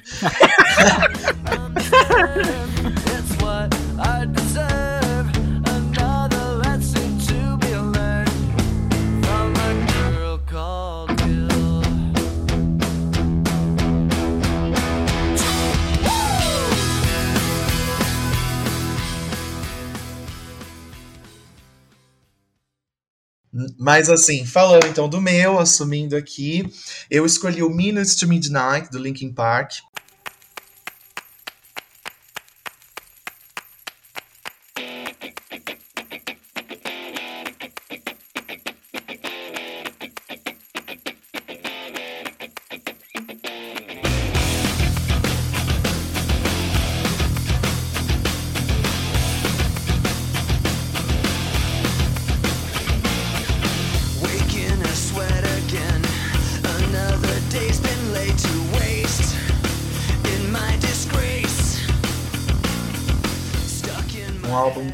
Lançado em 14 de maio de 2007. Nem parece que estou lendo, porque tem uma voz muito espontânea pra falar. Falou. Falou que esse foi o terceiro álbum da banda. É, para mim, assim, antes, pra, até para dar uma introdução, pra mim foi muito marcante. Foi até por, por isso que eu escolhi esse álbum.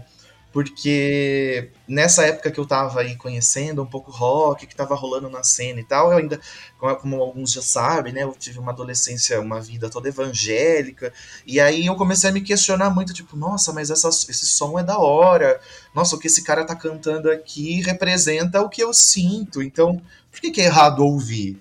E aí no meu computadorzinho lá, 2006, 2005 começava a ouvir essas bandas que alguns amigos da escola, e Linkin Park principalmente pela Silvia, que ainda hoje usa o user Silvia Shinoda, um beijo no Ah, amor. maravilhoso, cara. Nem Que precisa dizer, né? Uma, sensacional. uma Shinoda Lover, ah, ela é belíssima, maravilhosa, ainda vai aparecer em clipe meu. É, e ela me apresentou Linkin Park antes até desse álbum, assim, a gente tava lá no- nos outros mais bombados, não sei o quê, e aquilo já me tocava. E quando a gente começou, acho que em 2006, a finalzinho ali, ou comecinho de 2007, eles começaram a soltar uns teasers da, da música, tipo assim, 30, 20 segundos. Aí a Silvia baixava isso na madrugada, né, internet de escada, um beijo pra quem tava lá, hashtag eu fui. Eu fui também. Nossa. É, Ela baixava, colocava no, no pendrivezinho aquele modelinho pretinho que parece uma pilha, só, só, só cabia um uma pilha. canivete o negócio. É verdade, um canivete. E, e aí a gente ouvia aquilo a cada vez que eles lançavam, sabe? Tipo, mano, saiu outro. Aí a gente ouvia, era o comecinho de What I've Done.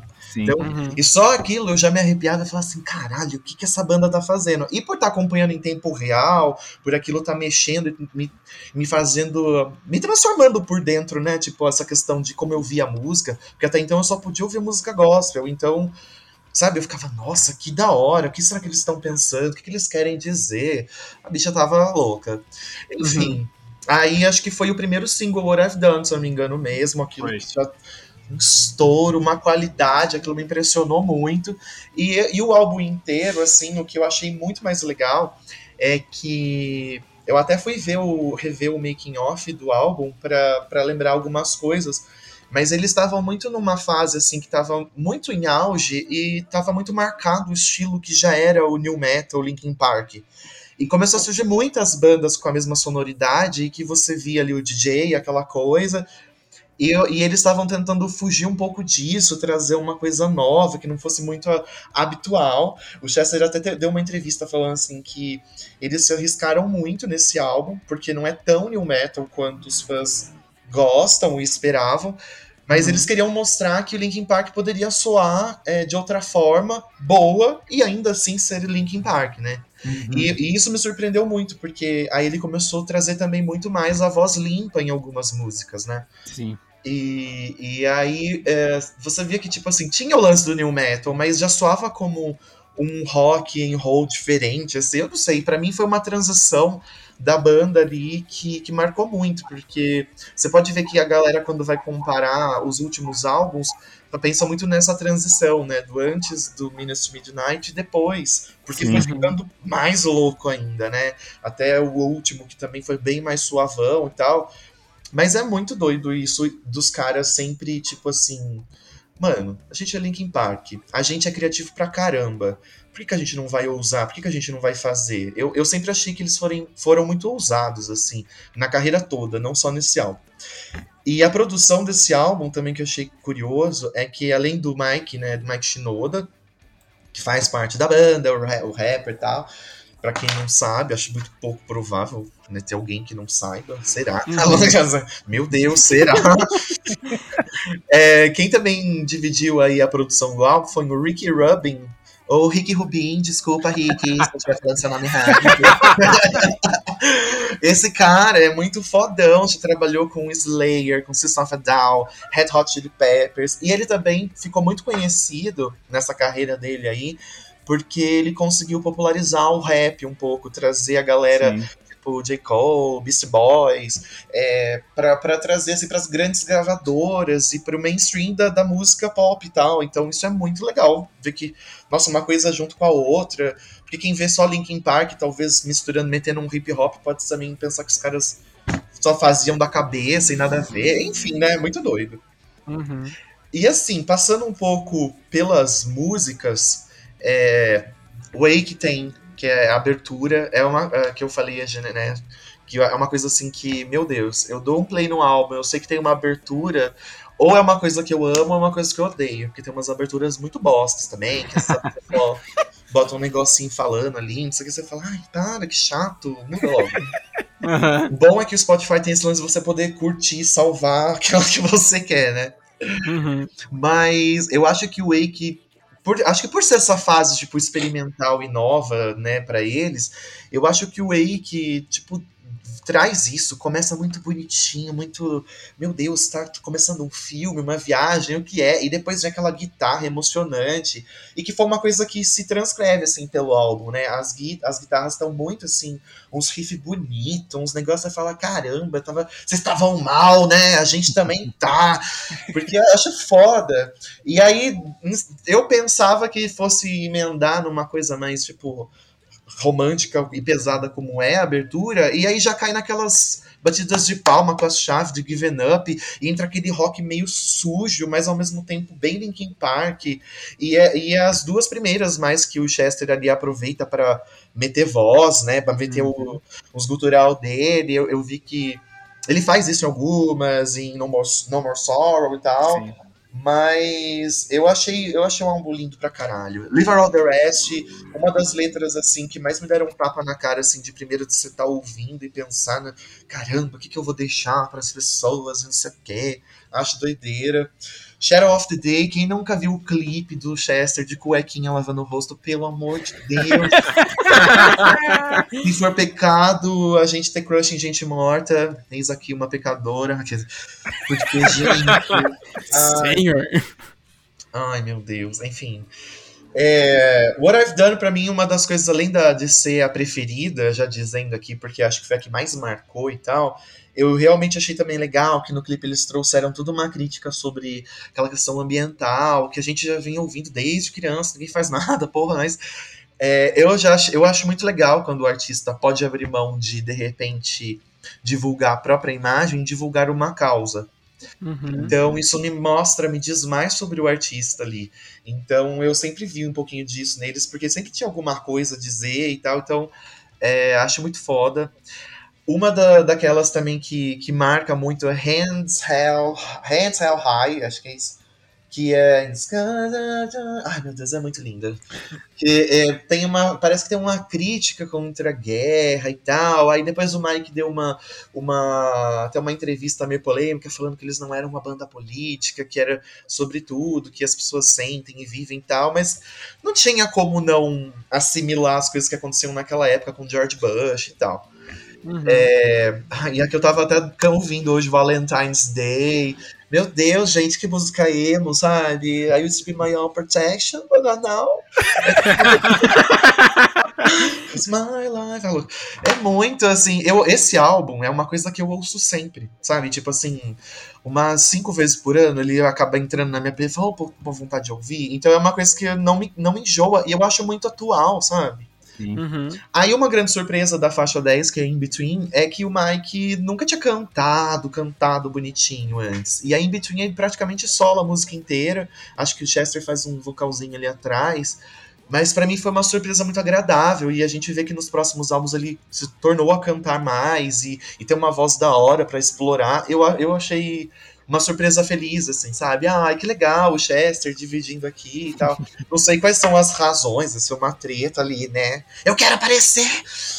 Mas, mas eu acho que não, porque a banda me passa até hoje, assim, tipo, é que eles são muito preocupados com o bem-estar de todos, com a verdade que eles passam, então também não acredito que, que tenha sido alguma treta, tenha sido mais uma coisa, cara, canta aí, olha que da hora ficou na sua voz. Sei lá, né? Uhum. Em Pieces também é, concorre aqui como uma das minhas preferidas, porque na época eu lembrava muito de uma pessoa que eu amava ali e tal, óbvio que não gostava de mim também, né? Que é, é isso. então. A era vida do emo não é fácil. Não é fácil. Ai, droga. E aí eles encerram o álbum pra mim do jeito lindo, assim como começa. The Little Things Give You Away. Meu Deus, que música do caralho. Que instrumental, eu choro muito. Pra mim é uma pena que não teve um clipe assim, ou se teve eu realmente passou batido, porque eu acho que não teve. Não teve. Não teve, né? Não. E, e realmente eu falo assim, nossa, é assim que se encerra um álbum, queridos. Porque, sei lá, dá aquela aquele soco no fundo da alma e depois apazigua e te entrega uma mensagem de tudo que aqueles que eles passam ali. No... Enfim, eu acho esse álbum do caralho, realmente, como tô dizendo aqui, sou muito suspeito. Ah, e já falando também da capa, que foi copiada por uma banda de pagode do Brasil, né? Sorriso maroto, não foi? Foi, que sorriso. Mas eu acho uma capa simples e uma ideia legal. E foi também. é, se tiver algum fã, pode me corrigir. É bom que treta engaja, alô. Mas foi também quando eles estrearam o novo símbolo deles, que eu tenho até fechado aqui no meu quarto, que é esse. O LP em formato de um triângulo dentro de um círculo, né?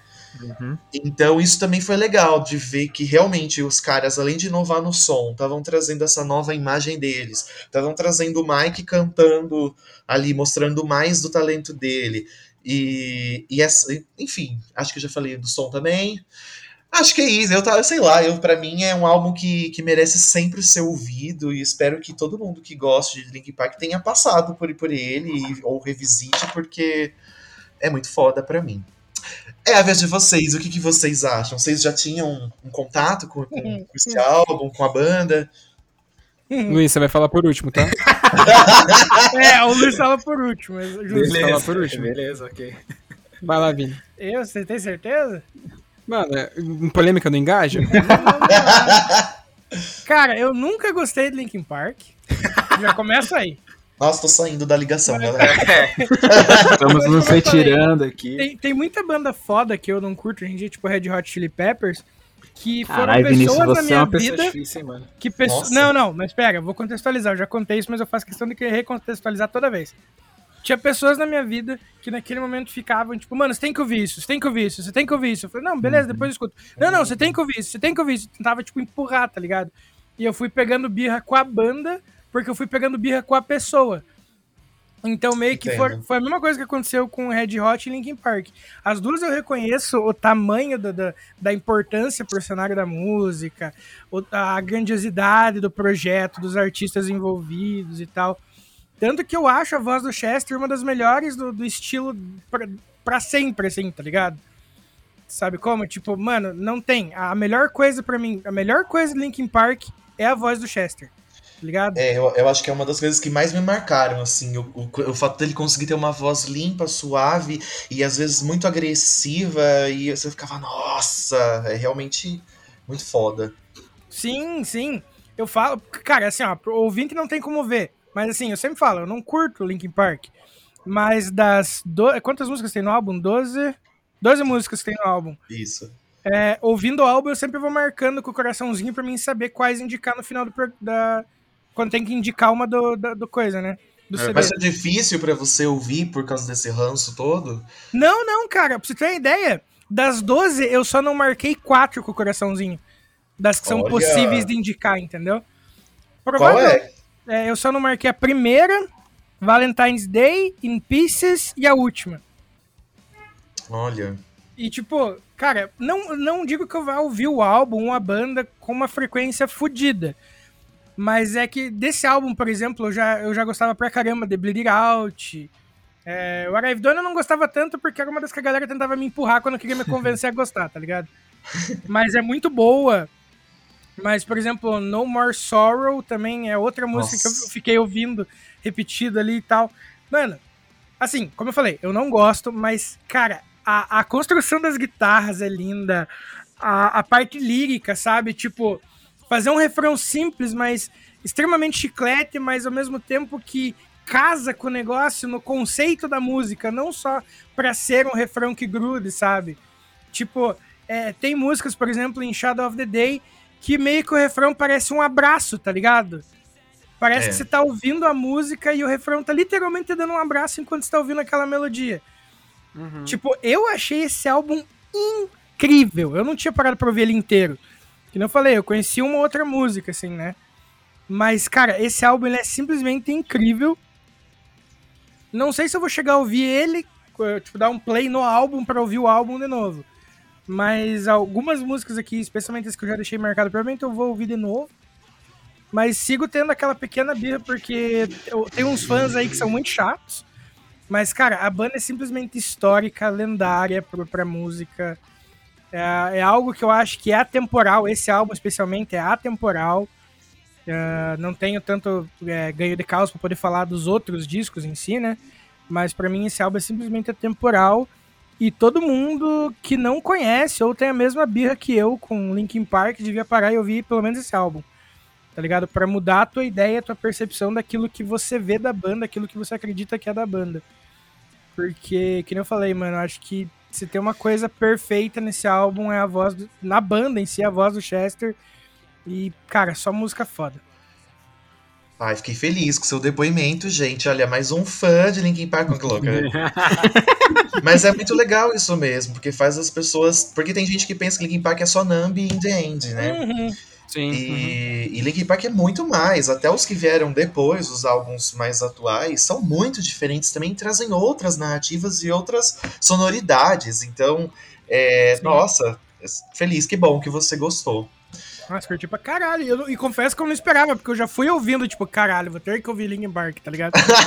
Por causa daquela birra. E eu fui completamente surpreendido, assim, porque, como eu falei, eu conhecia só as, aquele single mais famosão, tá ligado? Tipo, In The End, a própria What I've Done e tal. E daí, mais, sempre que eu escutava, te vinha na memória aquela pessoa xarope, em específico, que eu prefiro não mencionar, né? Que, que fez com que eu pegasse a raiva. E acontece que agora, tipo, eu perdi muito da birra que eu tinha, assim, com a banda. E agora eu tenho uma memória boa pra recordar da banda, então... Oh, gente, é sobre isso, galera. E tá tudo bem. Ai, tá tudo ótimo, falso. Posso falar? Manda. Cara, é, esse bagulho que o Vini falou sobre o Chester é muito real, tá ligado? Porque o legado é aquilo que fica. E, tipo, mano, não tem comparação, tá ligado? Mas falando sobre algumas coisinhas, é, eu, eu sou fã de Linkin Park, Linkin Park foi meu primeiro contato com New Metal, e, tipo, eu não ouço ele frequentemente, mas é uma parada que, por exemplo, no meu Spotify Rapid desse ano, o, duas músicas do, do Hybrid Theory estão lá, tá ligado? Olha. E, tipo, eu ouvi muito esse álbum esse ano, saca? E, tipo, eu ressuscitei, eu não sei se foi muito pelo, pelo Luizeira falado. O box você comprou esse ano, Luizeira? O box eu comprei ano passado, cara. Ano passado. Então, tipo, não sei se foi muito por isso, etc e tal, mas, mano, eu... Enfim, o, a- o live em Texas do, do Linkin Park é um absurdo, Nossa. tá ligado? Ai, que arrepio.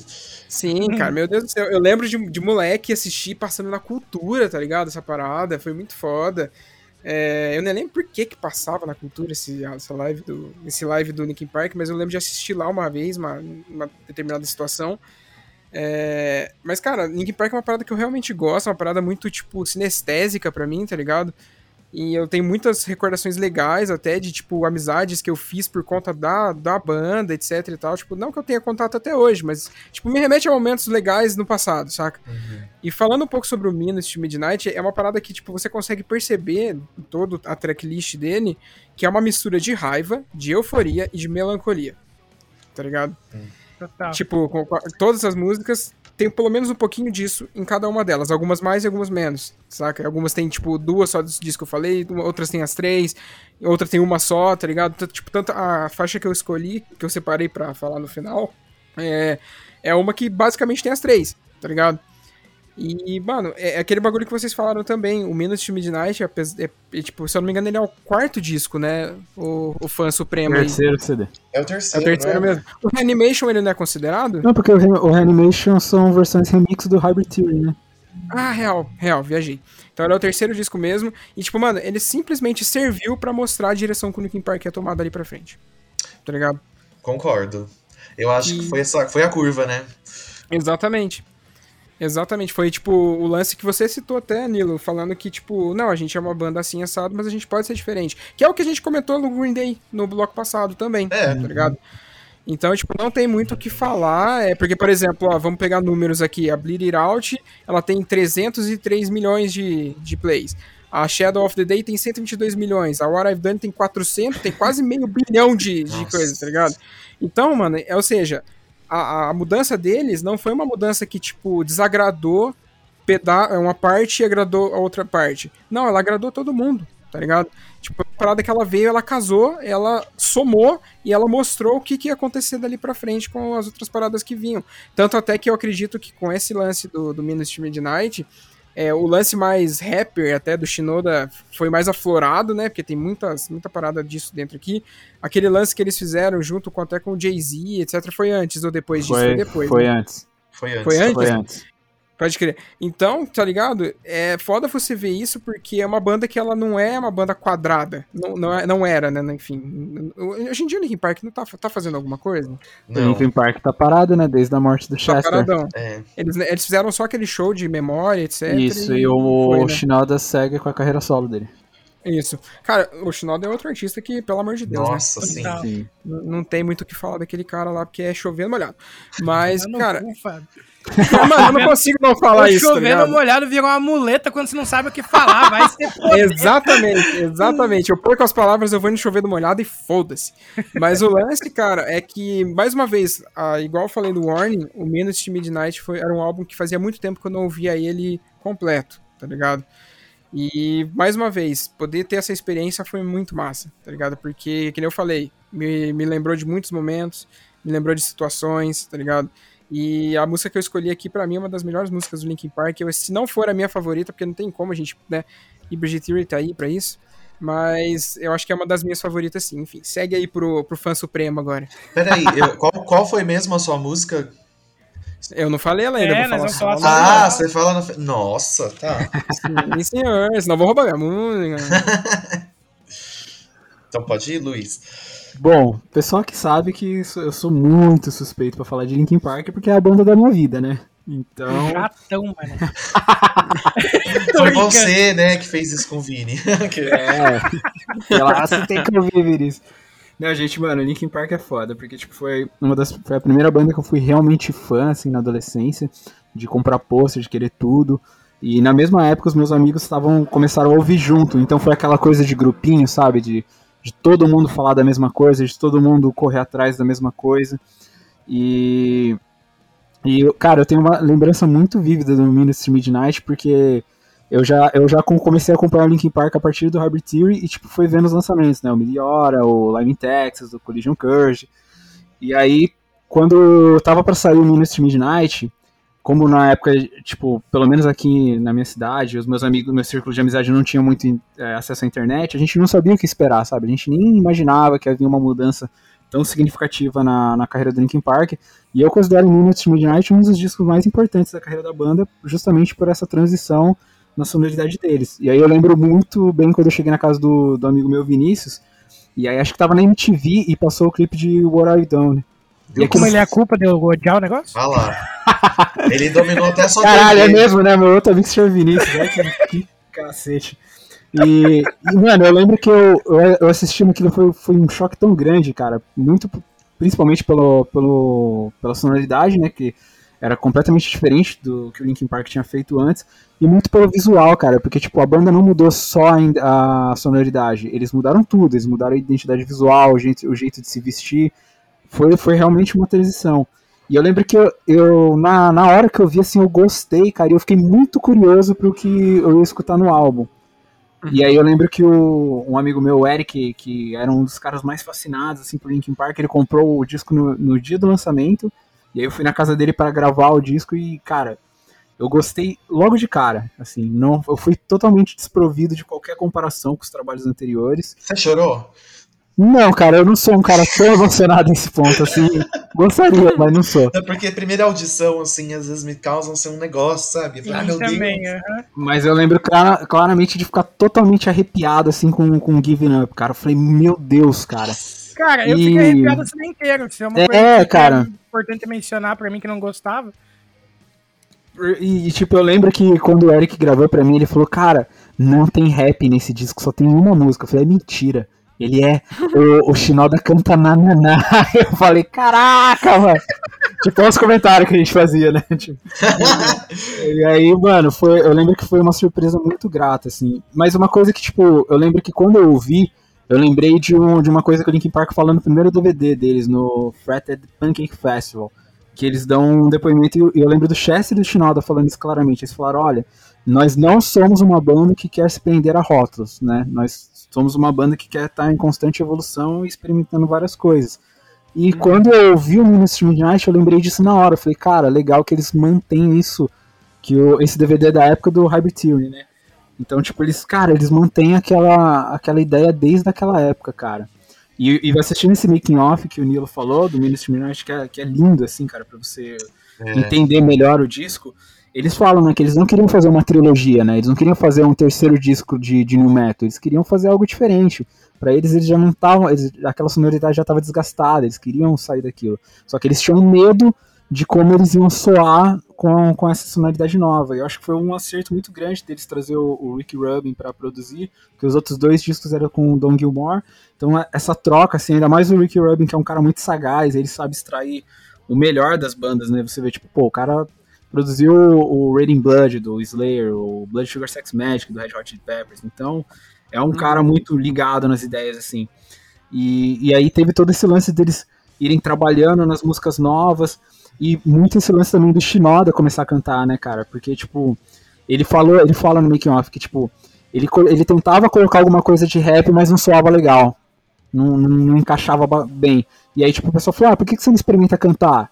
E aí, quando ele começou a cantar, e ele falou que, tipo, quando o Chester chegou pra ele, que pra ele era uma, era uma das maiores referências é, em termos de, de vocalista, assim, chegou pra ele e falou, cara, o que você tá cantando aí tá, tá, tá mais foda do que eu. Ele falou que, tipo, ele surtou, assim, falou, mano, eu não acredito que eu tô ouvindo isso. Ai, me arrepiei, Nossa. gente. Pelo amor de Deus. é, mano, ele falou, ele falou, eu não acredito, pra mim isso é absurdo, porque ele falava, mano, pra mim o Chester é um dos melhores vocalistas do- dos últimos tempos, e eu vi isso dele, eu, eu não sei nem como lidar, entendeu? Então, Nossa, é muito louco isso de da pessoa às vezes precisa de uma sim, cara, ali pra. imagina essa chancela vindo do cara que você mais admira, assim, mano. Nossa, e que bom que isso aconteceu, porque Sim. o Mike começou, ele cresceu muito também daí, né? Exatamente. Caraca. E, e pô, pra mim, na minha opinião, pode- as, pessoas, as pessoas podem não concordar, mas eu acho o Chester um dos maiores vocalistas da- do- de todos os tempos, assim, cara. Pra mim ele é, ele é fora da curva total, assim. E nesse disco, é que nem a gente já comentou aqui, né? Ele teve a oportunidade de fugir um pouco dos berros, né? Explorar mais o, vo- o vocal melódico dele, que ele tem uma voz muito bonita, né, cara? A música que ele sabe gritar. Pô, você pega as músicas ali como Liver of the Rest, cara, é absurdo. Aquilo é uma- é uma coisa de, tipo, de tirar a lágrima do olho, assim. Uhum. Então, é, é bom que, tipo, mostrou que ele é um vocalista muito diversi- diversificado. Tipo, ele não tá limitado só a gritar ali, a, a berrar e tudo mais. E, cara, esse disco ele direcionou a banda porque eles iam fazer é, nos trabalhos seguintes, né? No A Thousand Suns, no Living Things, que é mais essa sonoridade é, puxada pro rock alternativo, se distanciando cada vez mais do new metal. É, depois eles foram inserindo cada vez mais elementos de música eletrônica.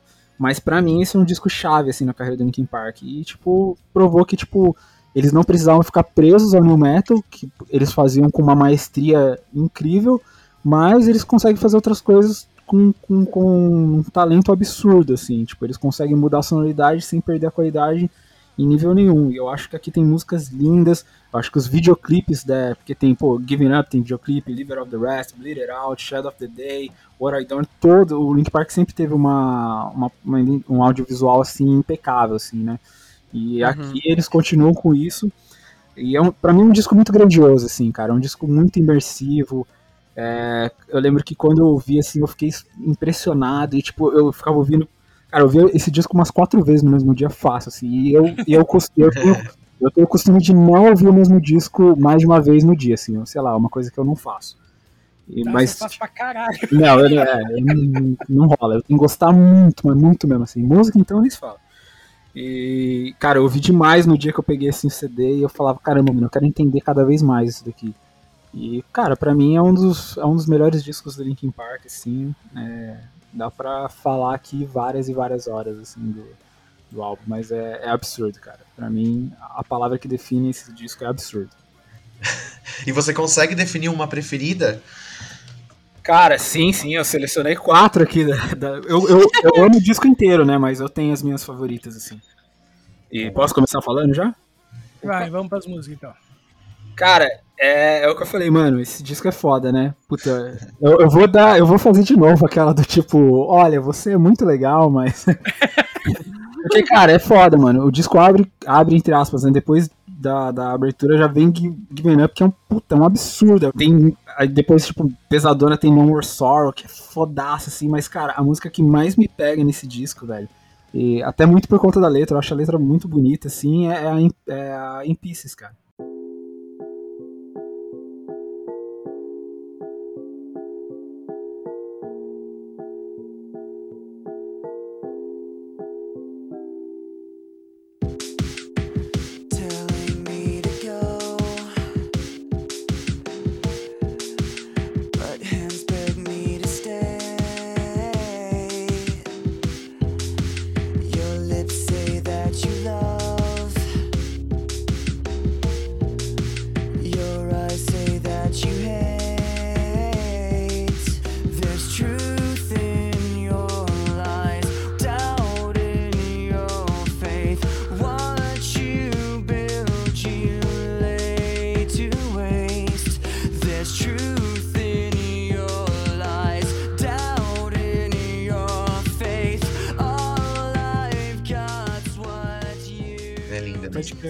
Linda, linda, linda, maravilhosa essa música. E é uma música que, tipo, por exemplo, eu não esperava, assim, sabe? Não esperava algo assim no, no, no disco. Mesmo já tendo as lentinhas ali, Shadow of the Day e tal, Valentine's Day, em Pieces me pegou de um jeito que eu falei, caraca, cara. é, casou muito bem a melodia com, com, com a letra, assim. Eu- É a minha favorita do disco, assim. Cara, a minha favorita, eu já falei aqui, é Shadow of the Day.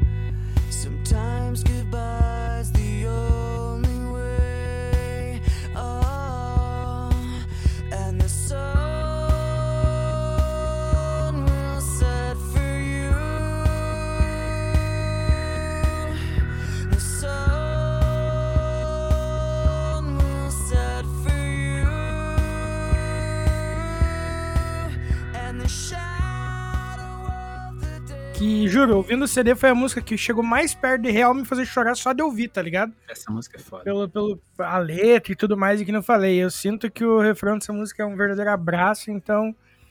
é, na real, poderia ser qualquer uma das outras oito que eu selecionei aqui, mas Shadow of the Day realmente me pegou de um jeito que eu não tava esperando. Pode crer. Mano, eu comentei que era uma das minhas músicas favoritas do Linkin Park, é Bleed It Out, cara.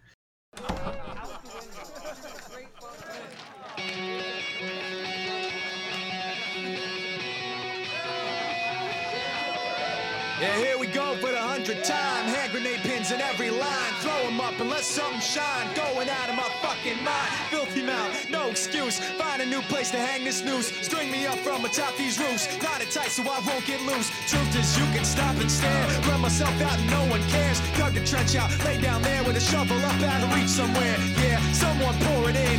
Make it a dirt dance floor again. Say your prayers and stop it out when they bring that chorus in. I bleed it out, digging deeper just to throw it away.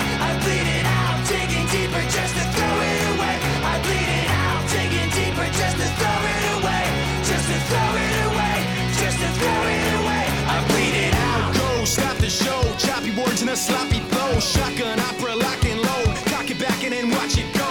Mama help me, I've been cursed. Death is rolling in every verse. Candy paint on his brand new hearse. Can't contain him. Puta que riff foda, tá ligado? A maior Que tristeza foi que ele não chegou a tocar ela, né, Fábio? Sim, cara, e ela ficava no set, nunca era escolhida Pô, pra tirar. E ela é a única que se. que assim, tem um pouco da sonoridade antiga deles, né? Dessa mistura do Sim. rap com rock. Exatamente, até abre o Shinoda fazendo o Aham. flowzinho lá. É, foda. E, mano, eu gosto muito do clipe dela também, que é aquele Sim. lance dos caras tocando normal no palco e o bagulho voltando, tá ligado? Nossa, acho muito foda isso. Mas enfim, a minha, minha escolha é essa. Gente, eu amei que vocês amaram, porque eu amei as escolhas, gente. É, é super isso. Se fizer um episódio inteiro de Linkin Park, vocês Nossa, me chamam. me porque, chamam. nossa. Me chama, eu faço parte do bagulho. é, você tá aqui já. Aí os caras, me- vamos tirar ele então, né? Senão... A gente te chama de volta semana. Mas quando for fazer um. Se for fazer um especial do Linkin Park, com certeza vai estar aqui. Pode ter certeza. Massa. E a tua? A minha, a minha? É. Ah, eu falei aquela hora, a minha preferida, acho que, que porque mais marcou, assim, porque eu fui ouvindo esses teasers, foi What I've Done.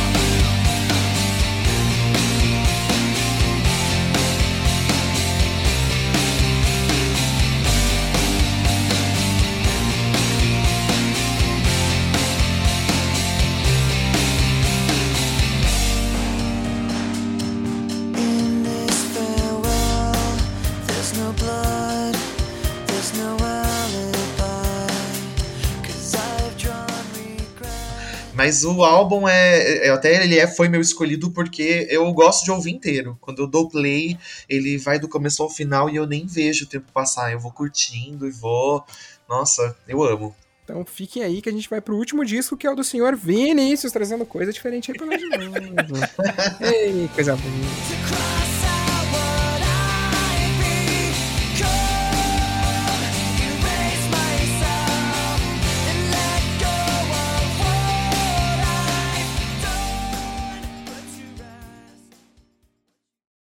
Been three whole years of me thinking about you every day. Sometimes for hours, sometimes in passing. Saw you from the bottom of the staircase, stood out for hours as you complained about how you haven't seen your friends yet. That you're too drunk to stand and you not knowing if you can love him forever. Bullshit, you fucking missed me there. I said it, I guess I'll talk to you in a few months. Sitting drunk on the sidewalk, I guess I'll get up,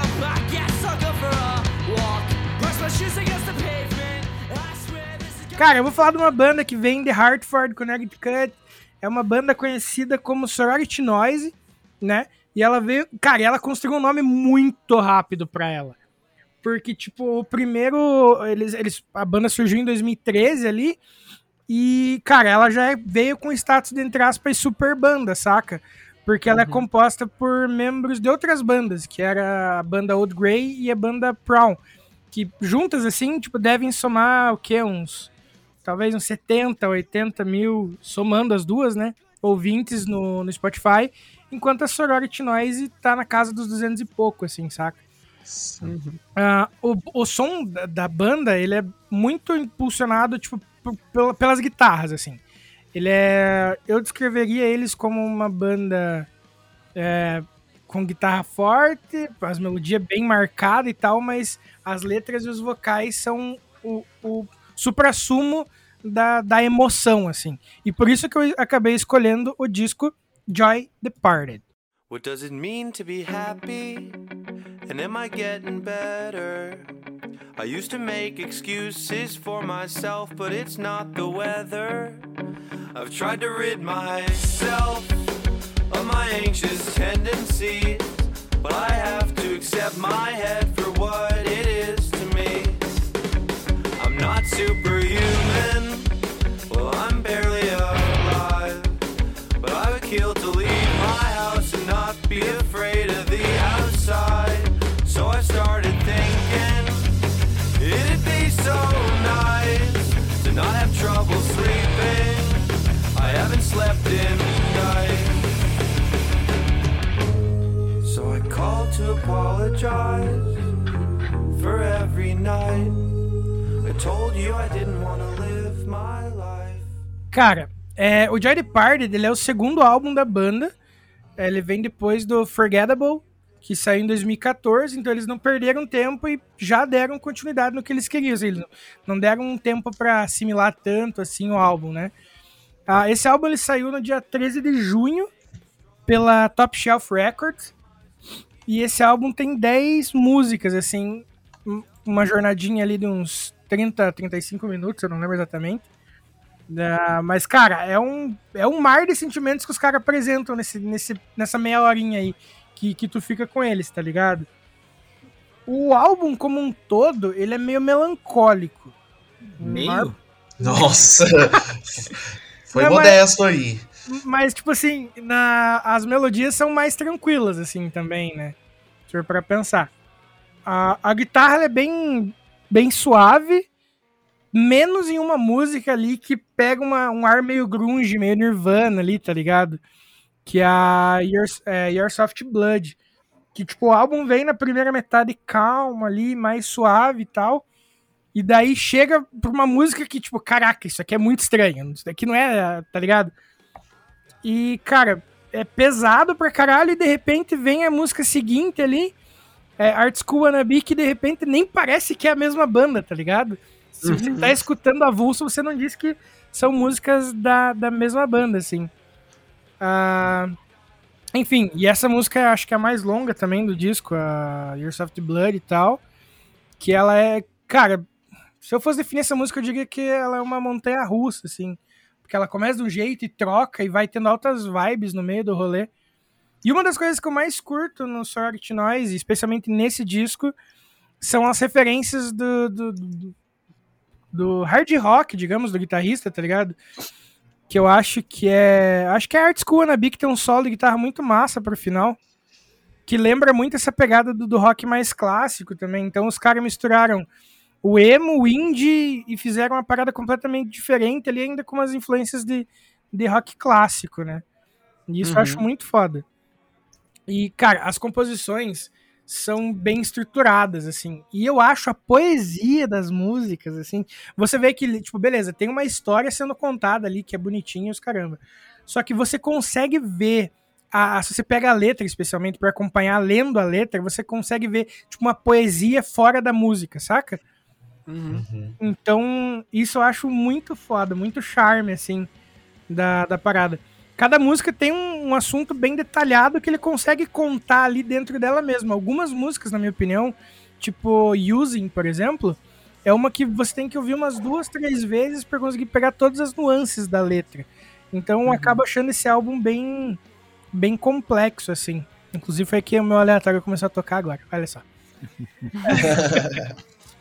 Ah, e tem e vale ressaltar que algumas músicas de, de- tanto linhas de voz assim tipo alguns algum, algumas palavrinhas e frases e até na, na guitarra são referências ao primeiro álbum sabe? Músicas do primeiro álbum então vale a pena ouvir o primeiro para pegar essas essas essas paradinhas assim né? Outra coisa que eu acho muito foda desse álbum é que é a música só preciso achar o nome Corrigan. Corrigan ela tem dois vocais, né? Não sei se vocês separaram. Ah, o segundo cara que canta é nada mais, nada menos que o vocalista do, do Modern Baseball. Ô, louco, Rapaz. bicho. Sim, essa participação ilustre ne- nesse tipo, dessa banda que é, é lendária dentro do estilo, assim, tem essa participação na música Corrigan. E é massa porque, por exemplo, essa música eles começam, tipo, um dando contraponto do outro, tá ligado? É, Uhum. O vocalista do, do, do Sorority Noise, que, me, que eu, me fugiu o nome, ele começa falando, tipo, ah, eu queria ser, e vai falando coisas boas que ele queria ser pra pessoa. Quando entra o mano do, do Modern Baseball, já é tipo assim, eu sei que eu não vou ser mais que, e começa a dar apontamentos ruins de associações que a pessoa provavelmente faz com ele, tá ligado? Enfim, Uhum. é uma. Cara, todas as músicas aqui são, são tristeza, entre aspas, adolescente, mas de uma forma, um olhar um pouquinho mais maduro do que aquele olhar de quando o gênero explodiu. Então, esse já é um ar mais, tipo assim, porra, não deu certo, que merda, vou falar das paradas que não deram certo. Ah, então, isso é uma parada que me chamou muita atenção na banda, que é justamente essa parada do. do vamos falar sobre sentimentos, mas. é, parecendo mais as bandas de quando o estilo teve o seu auge é, criativo, digamos, do que quando ele teve o seu auge no mainstream. Então, sei lá, é muita le... pra mim o Sorority Noise é muita letra triste, um álbum triste, e... mas com poesias muito bonitas, pedindo, tipo, que pedem desculpa, quase que se afogando em autopiedade em alguns pontos, assim, né? Então, sei lá, eu acho que dá pra ser. é, esse álbum específico, ele pode ser uma, uma experiência muito massa. E ao mesmo tempo que ele é meio que uma homenagem a todas as bandas emo daquela época que ainda estão por aí, né, cara? Porque ele tem muitos elementos assim que você pode qualificar nessa, né, nesse, nesse quesito. O que mais que eu tenho anotado aqui? Cara, obviamente esse álbum não é um álbum pra você ouvir quando você tá muito empolgado. Que ele não é um álbum de festa, obviamente, né? Não tem músicas dançantes, eu acho, na minha opinião. Mas é um álbum que vale muito a pena conferir, porque é uma banda que, cara, já mostrava potencial desde o segundo álbum. E eu gosto de tudo que veio depois também, né?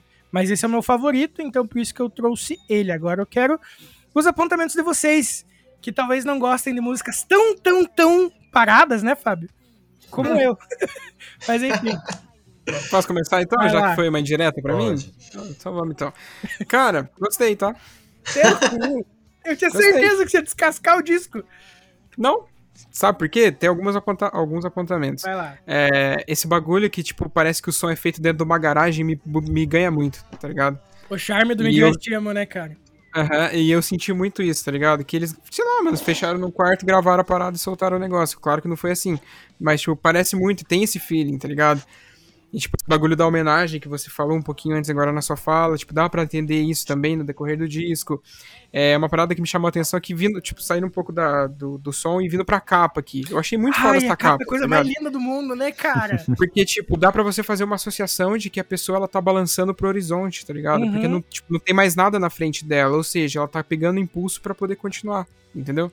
Boa leitura. Eu achei, não eu tinha acho- pensado eu acho muito massa, tá ligado? E esse bagulho de balanço, esse bagulho de, tipo... Ainda mais que o que você consegue ver aqui é um pedacinho de céu, tá ligado? E, tipo, ela tá balançando como se ela quisesse chegar lá, entendeu? É, a princípio parece que é uma menina, né? Por conta dos cabelos, né? Tipo, mesmo sendo meio merda essa minha fala. Por conta de, de percepções. Pode ser uma drag. Pode ser também, exatamente. Disse tudo. Tá ligado? Pode, ser a Naja White sentada ali, Ou né? pode ser eu com meu cabelo comprido. Não, pode ser você, exatamente. Tá ligado? É, eu achei muito massa isso porque é como se você quisesse alcançar uma parada, tá ligado? Eu Uhum. acho muito massa esse tipo de, de, de percepção. Voltando pro som, é, eu achei muito massa também as transições dentro das músicas, que elas têm muito. Ela é uma montanha russa, todas as músicas são montanha russas, tá ligado? Tipo, parararara, aí para. Parararara, aí para de novo, tá ligado? Tipo, isso é legal, não é chato. Eu não achei chato, apesar de todas as músicas serem assim, Uhum. tá ligado? Todas as músicas, eu não achei chato. Eu achei, tipo, é um bagulho de, sei lá, identidade, a identidade deles, entendeu? Achei muito massa isso. E também esse lance da personificação do eu quero, eu faço e foda-se. Uhum. Entendeu? Sim. Eu consegui sentir muito isso no som deles. Porque, mano, tipo, é isso que você falou. Esse não é um álbum pra você ouvir quando você tá, você tá tipo, upzão, tá ligado? No, não no é. churrasco não vai rolar. Nem fudendo, tá ligado? Não dá. Não dá.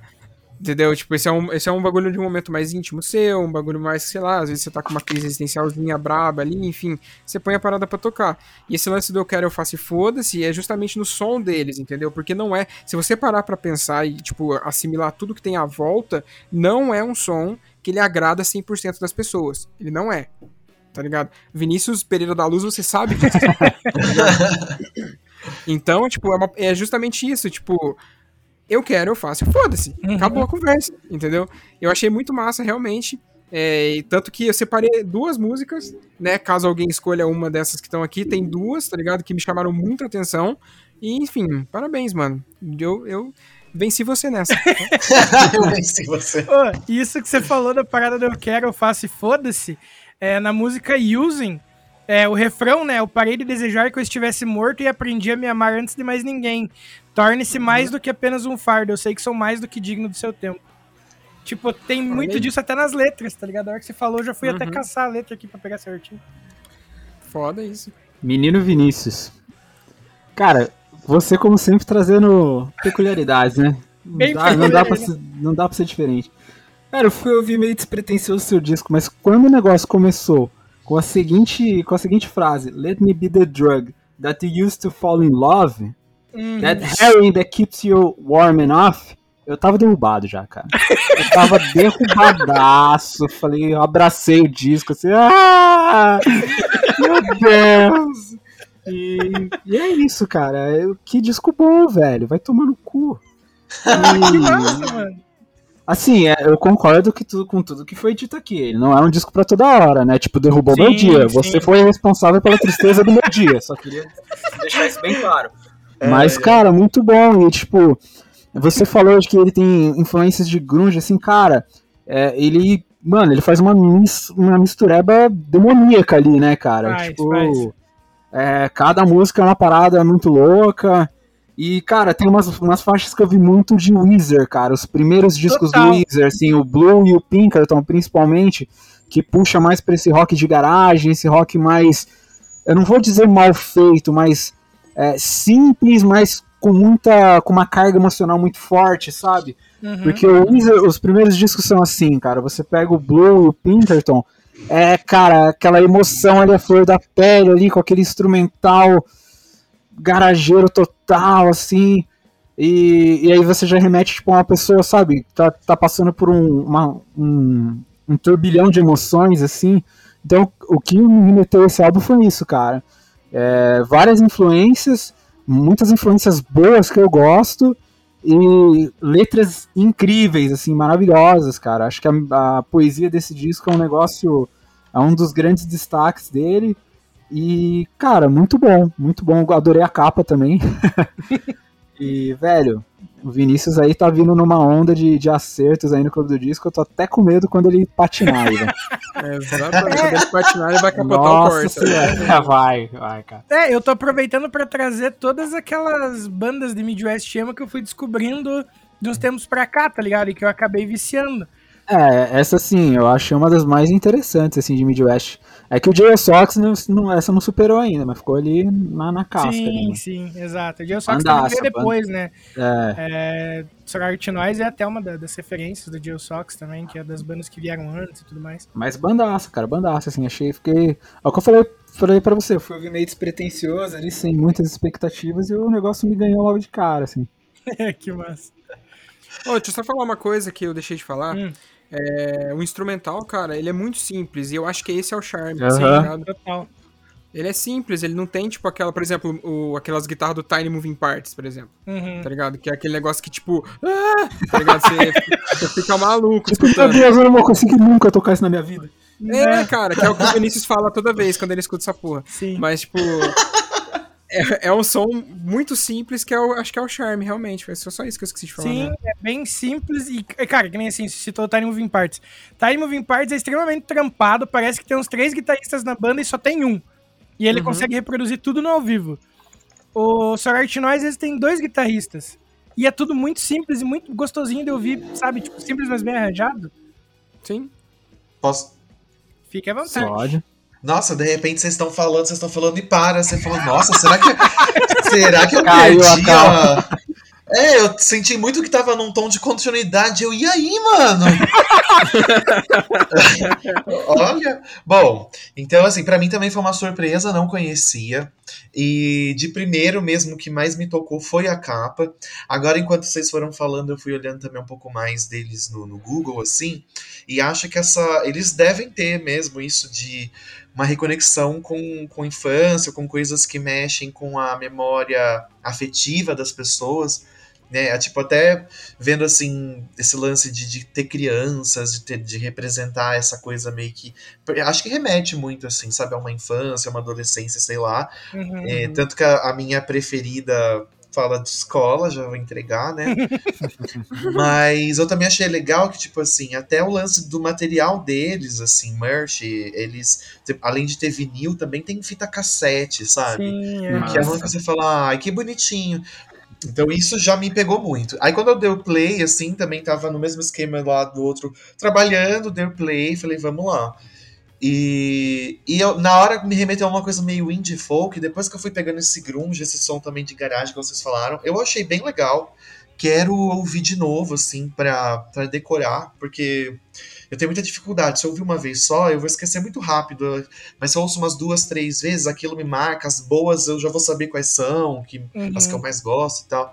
Então eu não consegui ter tanta essa experiência. Mas ouvindo, eu fui parar também, assim. Eu, nossa, essa daqui tá me tocando. O que, que tá falando aqui, sabe?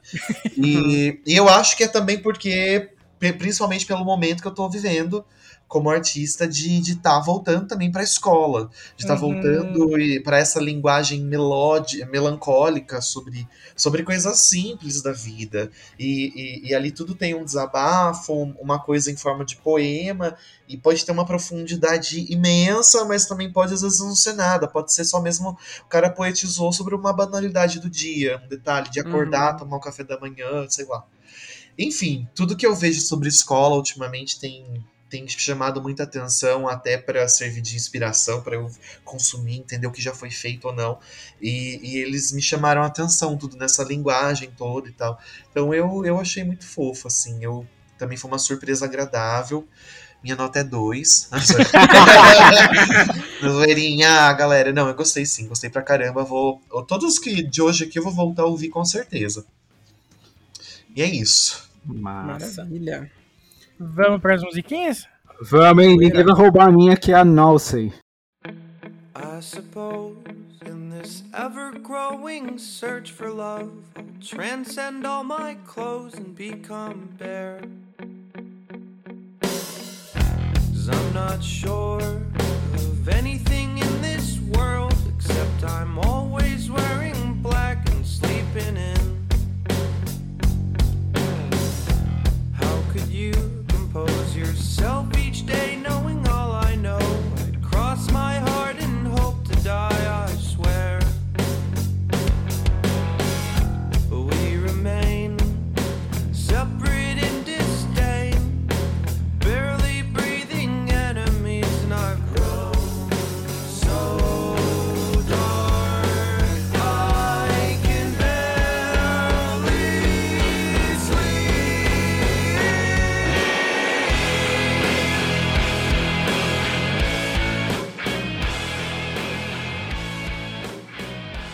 A, que é a faixa que, que eu peguei mais influências aí de Weezer, eu achei maravilhosa. Sim, Nozli tem muito, cara, muito mesmo. E é massa ver que eles conseguiram colocar, né, tipo, referência do Weezer, referência de é, Cara, eu achei legal porque Baseball, assim. que são muito das bandas que influenciam eles e tal. Eu achei legal porque, mano, o disco é de 2015, tá ligado? Porra, do, o disco do Weezer que eles pegaram referência lá de tipo, 90, eu acho. Então, Sim. os caras resgataram realmente lá do fundo. Tipo, não, vamos buscar todas as nossas influências, até as mais antigas, assim, e colocar. Pegar, pô, influência de 94 pra colocar no disco de, de 2015 é sensacional, cara. Total. Uhum. Quer falar, Nilo? Nossa, eu, eu, eu acenei com a cabeça, caralho. ah, gente, aí. Não, eu só concordo, eu acho isso foda, assim, porque, por exemplo, é, é aquilo que eu tô falando, tem, é muito uma narrativa pessoal. Eu sei que não é sobre mim, galera. Mas eu acho isso muito foda quando você pega coisas que às vezes as pessoas já descartaram e falam, ai não, já cantaram sobre isso. Ai, já Uhum. falaram sobre isso. Ai, uma capa com desenho, com uma aquarela, ai, de novo. Não, mas as- tudo aquilo ainda pode tocar e pode falar com as pessoas, porque as pessoas estão em outro momento agora. Sim, Então sempre também- tem a nova geração chegando também, né? Exato. E tipo assim, eu não sei como eles fizeram isso quando foi composto cada música, mas eu acredito que foi na época ali no período do álbum a maioria. E isso, por exemplo, botando pra mim agora, eu vejo que pro artista é uma experiência muito foda você voltar pra uma época e ver aquilo através da sua visão que você tem agora, com a cabeça que você tem agora. E como tudo aquilo ainda, aquilo foi marcante, como teve muito sentimento, teve muita dor e tal. Enfim, é, chega um momento que eu já nem sei se estou falando deles ou de mim também, de Logan. Porque eu acho isso muito incrível mesmo. Acho incrível mesmo. Parabéns, galerinha, que é da sororidade do, do barulho. E a tua música, caralho? Qual que você escolheu? Ai, desculpa, a minha música preferida é Art School Wannabe. Wiping my eyes of sleep. Drinking yesterday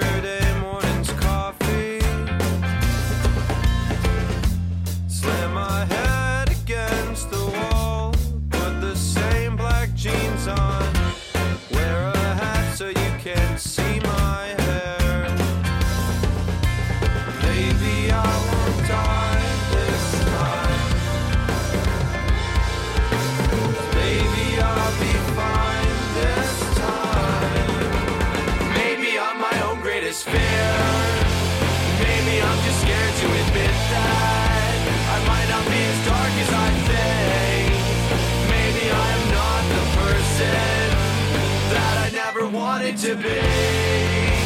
Maybe I'm my greatest fear. Maravilhosa, né? Essa música. Puta que pariu. é de- é, Cara, não tem. Essa é uma das mais gostosinhas do disco mesmo. E que eu falei, a, parada que mais me, me pegou ne- nessa música foi o fato do contraste que ela faz, né? Porque que eu falei, vem o, o Your Soft Blood tipo, com os dois pés na tua cara, tipo, vou te espancar até tua morte, cara. com essa tristeza na sua cara. E de repente vem uma musiquinha mais, tipo assim, e aí, beleza, mano? Bora dar cerveja? É, foi, é, foi aqui eu parei tudo e falei assim, nossa, peraí, deixa eu voltar nessa, sabe? Pra entender o que, que tava rolando, porque ela deu essa contrastada mesmo, assim, e eu gostei muito, porque você tá ali dançando, ouvindo, você fala, ah, que daorinha. Enfim, que da hora. Você, Fabinho. Tá, é, ninguém. Eu separei as duas e ninguém falou delas, então entre as duas que eu separei aqui, olha só, Vinícius, que surpresa. A minha música escolhida foi Using. Started using again. Left my heart in Rocky Hill, hope burning in my bed. Needed a distraction from my head. Devil on my shoulder said, try this instead. So I started using again.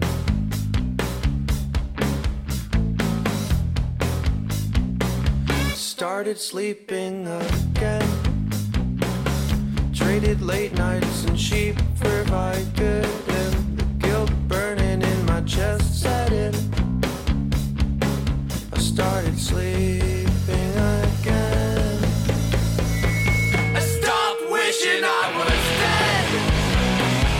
Learned to love myself before anyone else. Become more than just a burden. I know I'm more than worthy of your time. Beleza, perfeito. Era, é, é a minha primeira opção, mas eu tenho a minha segunda também. Não tem problema. E use, inclusive, que é, é pra ser a música mais ouvida deles, cara. Porque essa música é realmente muito, muito, muito foda. Pode crer. É, Ó, a música só- mais ouvida. Só pra falar, eu tinha separado também a Fúcsia. Nossa, coisa mais linda, né? Uhum. Mas eu vou com Corrigan. All I wanna be is the one you sometimes miss. When you're with your friends, I wanna be the spit that tingles on your lips. And if you find yourself scared to be alone, all I wanna be is the house you call a home.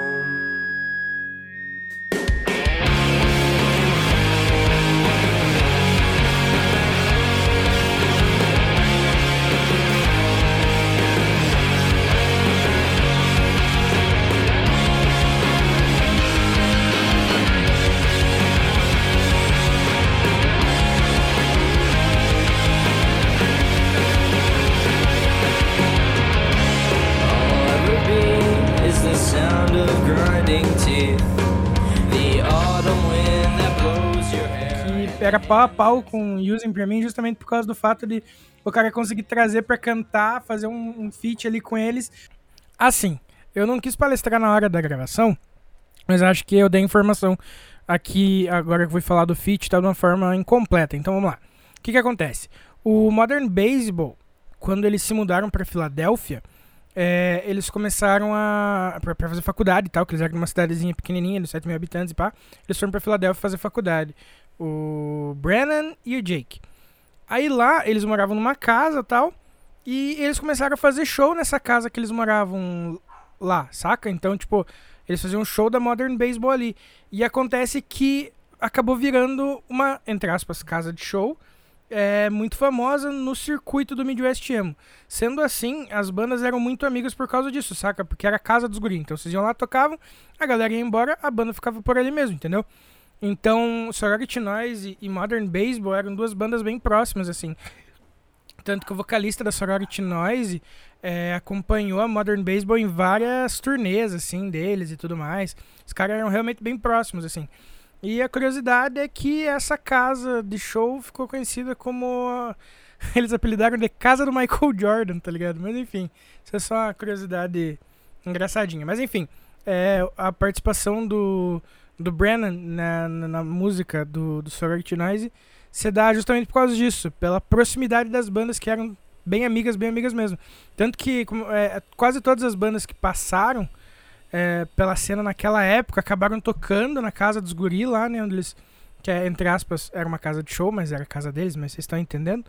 E acabaram que muitas da- daquelas bandas da época se conheciam, faziam tour, é, né, depois dessa casa, né, quando eles largaram a faculdade é, e voltaram, né, ah, as bandas continuaram fazendo turnê juntas, então assim, tem, tem, tem registros do, do show do Modern Baseball, por exemplo, que você vê vários membros de outras bandas assumindo pra tocar Your Graduation, tá ligado? Tipo, é o vocalista do Sorority Noise, é o guitarrista da não sei o que lá, saca? Tipo, eles ficam uns 12, 13 malucos no palco, assim, tocando, as, tocando a música, assim, eles assumem da metade pro final a música.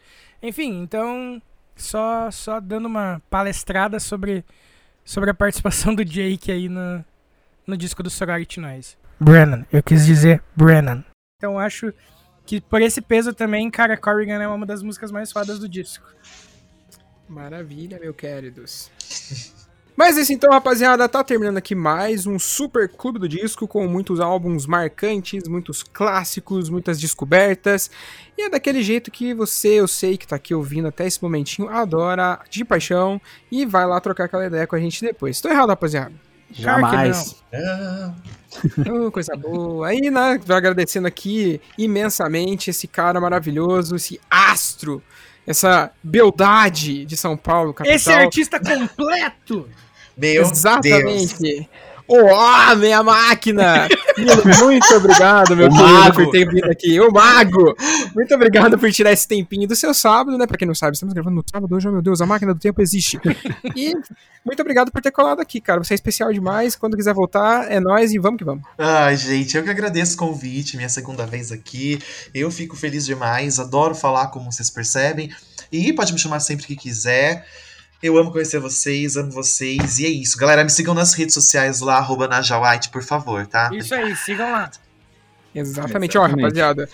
Tem coisa nova dele aí, da Naja, pra chegar aí. Quando chegar, a gente vai anunciar, a gente vai trazer ele pra conversar de novo. Então, por favor, mantenham o radarzinho de vocês ativo pra qualquer hora aparecer uma paradinha aí, rapaziada. Isso aí. Coisa boa. E hoje, né, diferente do último clube do disco, Vinícius, onde estamos? Eu tô em Irati, Fábio, você tá em Guarapuava e o Luiz fica em Biricutico Mirim. maravilhoso. Cara, você pode encontrar a gente no Spotify, no Deezer, no Google Podcast, no Anchor, no Breaker, no Radio Public, no Castbox, ou no seu agregador de podcast favorito, ou no meu, que é o Podcast Addict, que é de longe o melhor agregador que existe. E também, quinzenalmente, pode encontrar a gente na Twitch. É isso, Fábio? Eu não lembro quando nós vamos estar É agora isso. no Twitch. É, Atualmente, na- no lançamento deste episódio que estamos agora, a gente já fez na outra semana, É. mas na próxima semana estaremos lá de novo. Hum, true da true, verdade. Aí vai ficar um bandido lá, toca ainda é cedo, a gente não quer tocar as músicas É, inferno. Mas é isso, acho que você pode encontrar a gente lá e também no, no grupo, nosso grupo do Telegram, onde a gente tá trocando ideia pra caralho. Eu, eu ando sumido nos últimos dias do dia da gravação. A gente gravou esse episódio dia 4, só pra contextualizar. Nos últimos dias eu ando sumido, mas é porque eu viciei num joguinho novo, gente. Aí fudeu. Deus, né? Tá, jo- tá jogando eu, meu cunhado e um amigo das antigas. Então nós passamos muito tempo lá e eu acabo esquecendo de responder. Então, pedindo desculpas aos amigos do Telegram, vocês são fotos. Mas enfim, pode encontrar lá. Volta e meia a gente tá mandando meme, música, compartilhando experiências com músicas que é bandas que as pessoas não conhecem. Eu adoro as bandas que a galera manda por lá, que é regional, que às vezes não chegou a- a- até o mainstream. E, porra, tem muita coisa massa que eu acabei descobrindo lá. Então, cara, entra lá, troca ideia com a gente. A galera lá, a comunidade rola sem a gente, isso que é o mais foda. Porque, tipo, mano, que nem eu falei, eu andei sumido, mas assim, tinha 200 e poucas mensagens a hora que eu fui ver hoje. Então a Uhum. galera segue trocando ideia com ou sem a gente, porque a galera que tá lá é só gente foda. É isso então. E lembrando, mais uma vez, muito obrigado pra você que ficou aqui com a gente. Lembrando que a sua audiência, a sua companhia e sua amizade são de extrema importância para nós. Eu estou errado. Não! Opa, que isso? Caraca. Palhinha? Que isso? E lembrando pra vocês que no próximo dia 16 é, temos lá no, no nosso canal da Twitch a premiação de fato do nosso prêmio Stagecore. Já passamos aí pela fase de indicações, pela fase de votação final. Então, se você que indicou e votou, tá a fim de des- descobrir quem que é o artista, ou a- o single, a capa, enfim, todas as categorias que tem lá listado que vai ganhar, vai lá na nossa live da Twitch no dia 16, a partir, se eu não me engano, das 8 horas da noite, estaremos lá batendo um papo e anunciando todos esses vencedores aí, fazendo uma festa e comemorando e soltando rojão dentro de casa. Não sei, não, não sei qual rojão, né? Enfim, tá no ar. Mas enfim, Aquele sem barulho, lá. de preferência. Exatamente, os doguinhos Isso. agradecem. Tamo junto. Ó, lembrem disso no ano novo, por favor, não aglomerem. Voltando aqui. Muito obrigado, Vinícius. Muito obrigado, Fabinho. Obrigado, galera. Abraço. Muito obrigado, Luiz. Valeuzão, seus lindos! É isso, então, rapaziada. Quinta-feira estamos de volta. Até mais. Tchau, tchau. Uh! Valeu. Falou. Pau no cu do Fábio. O meu.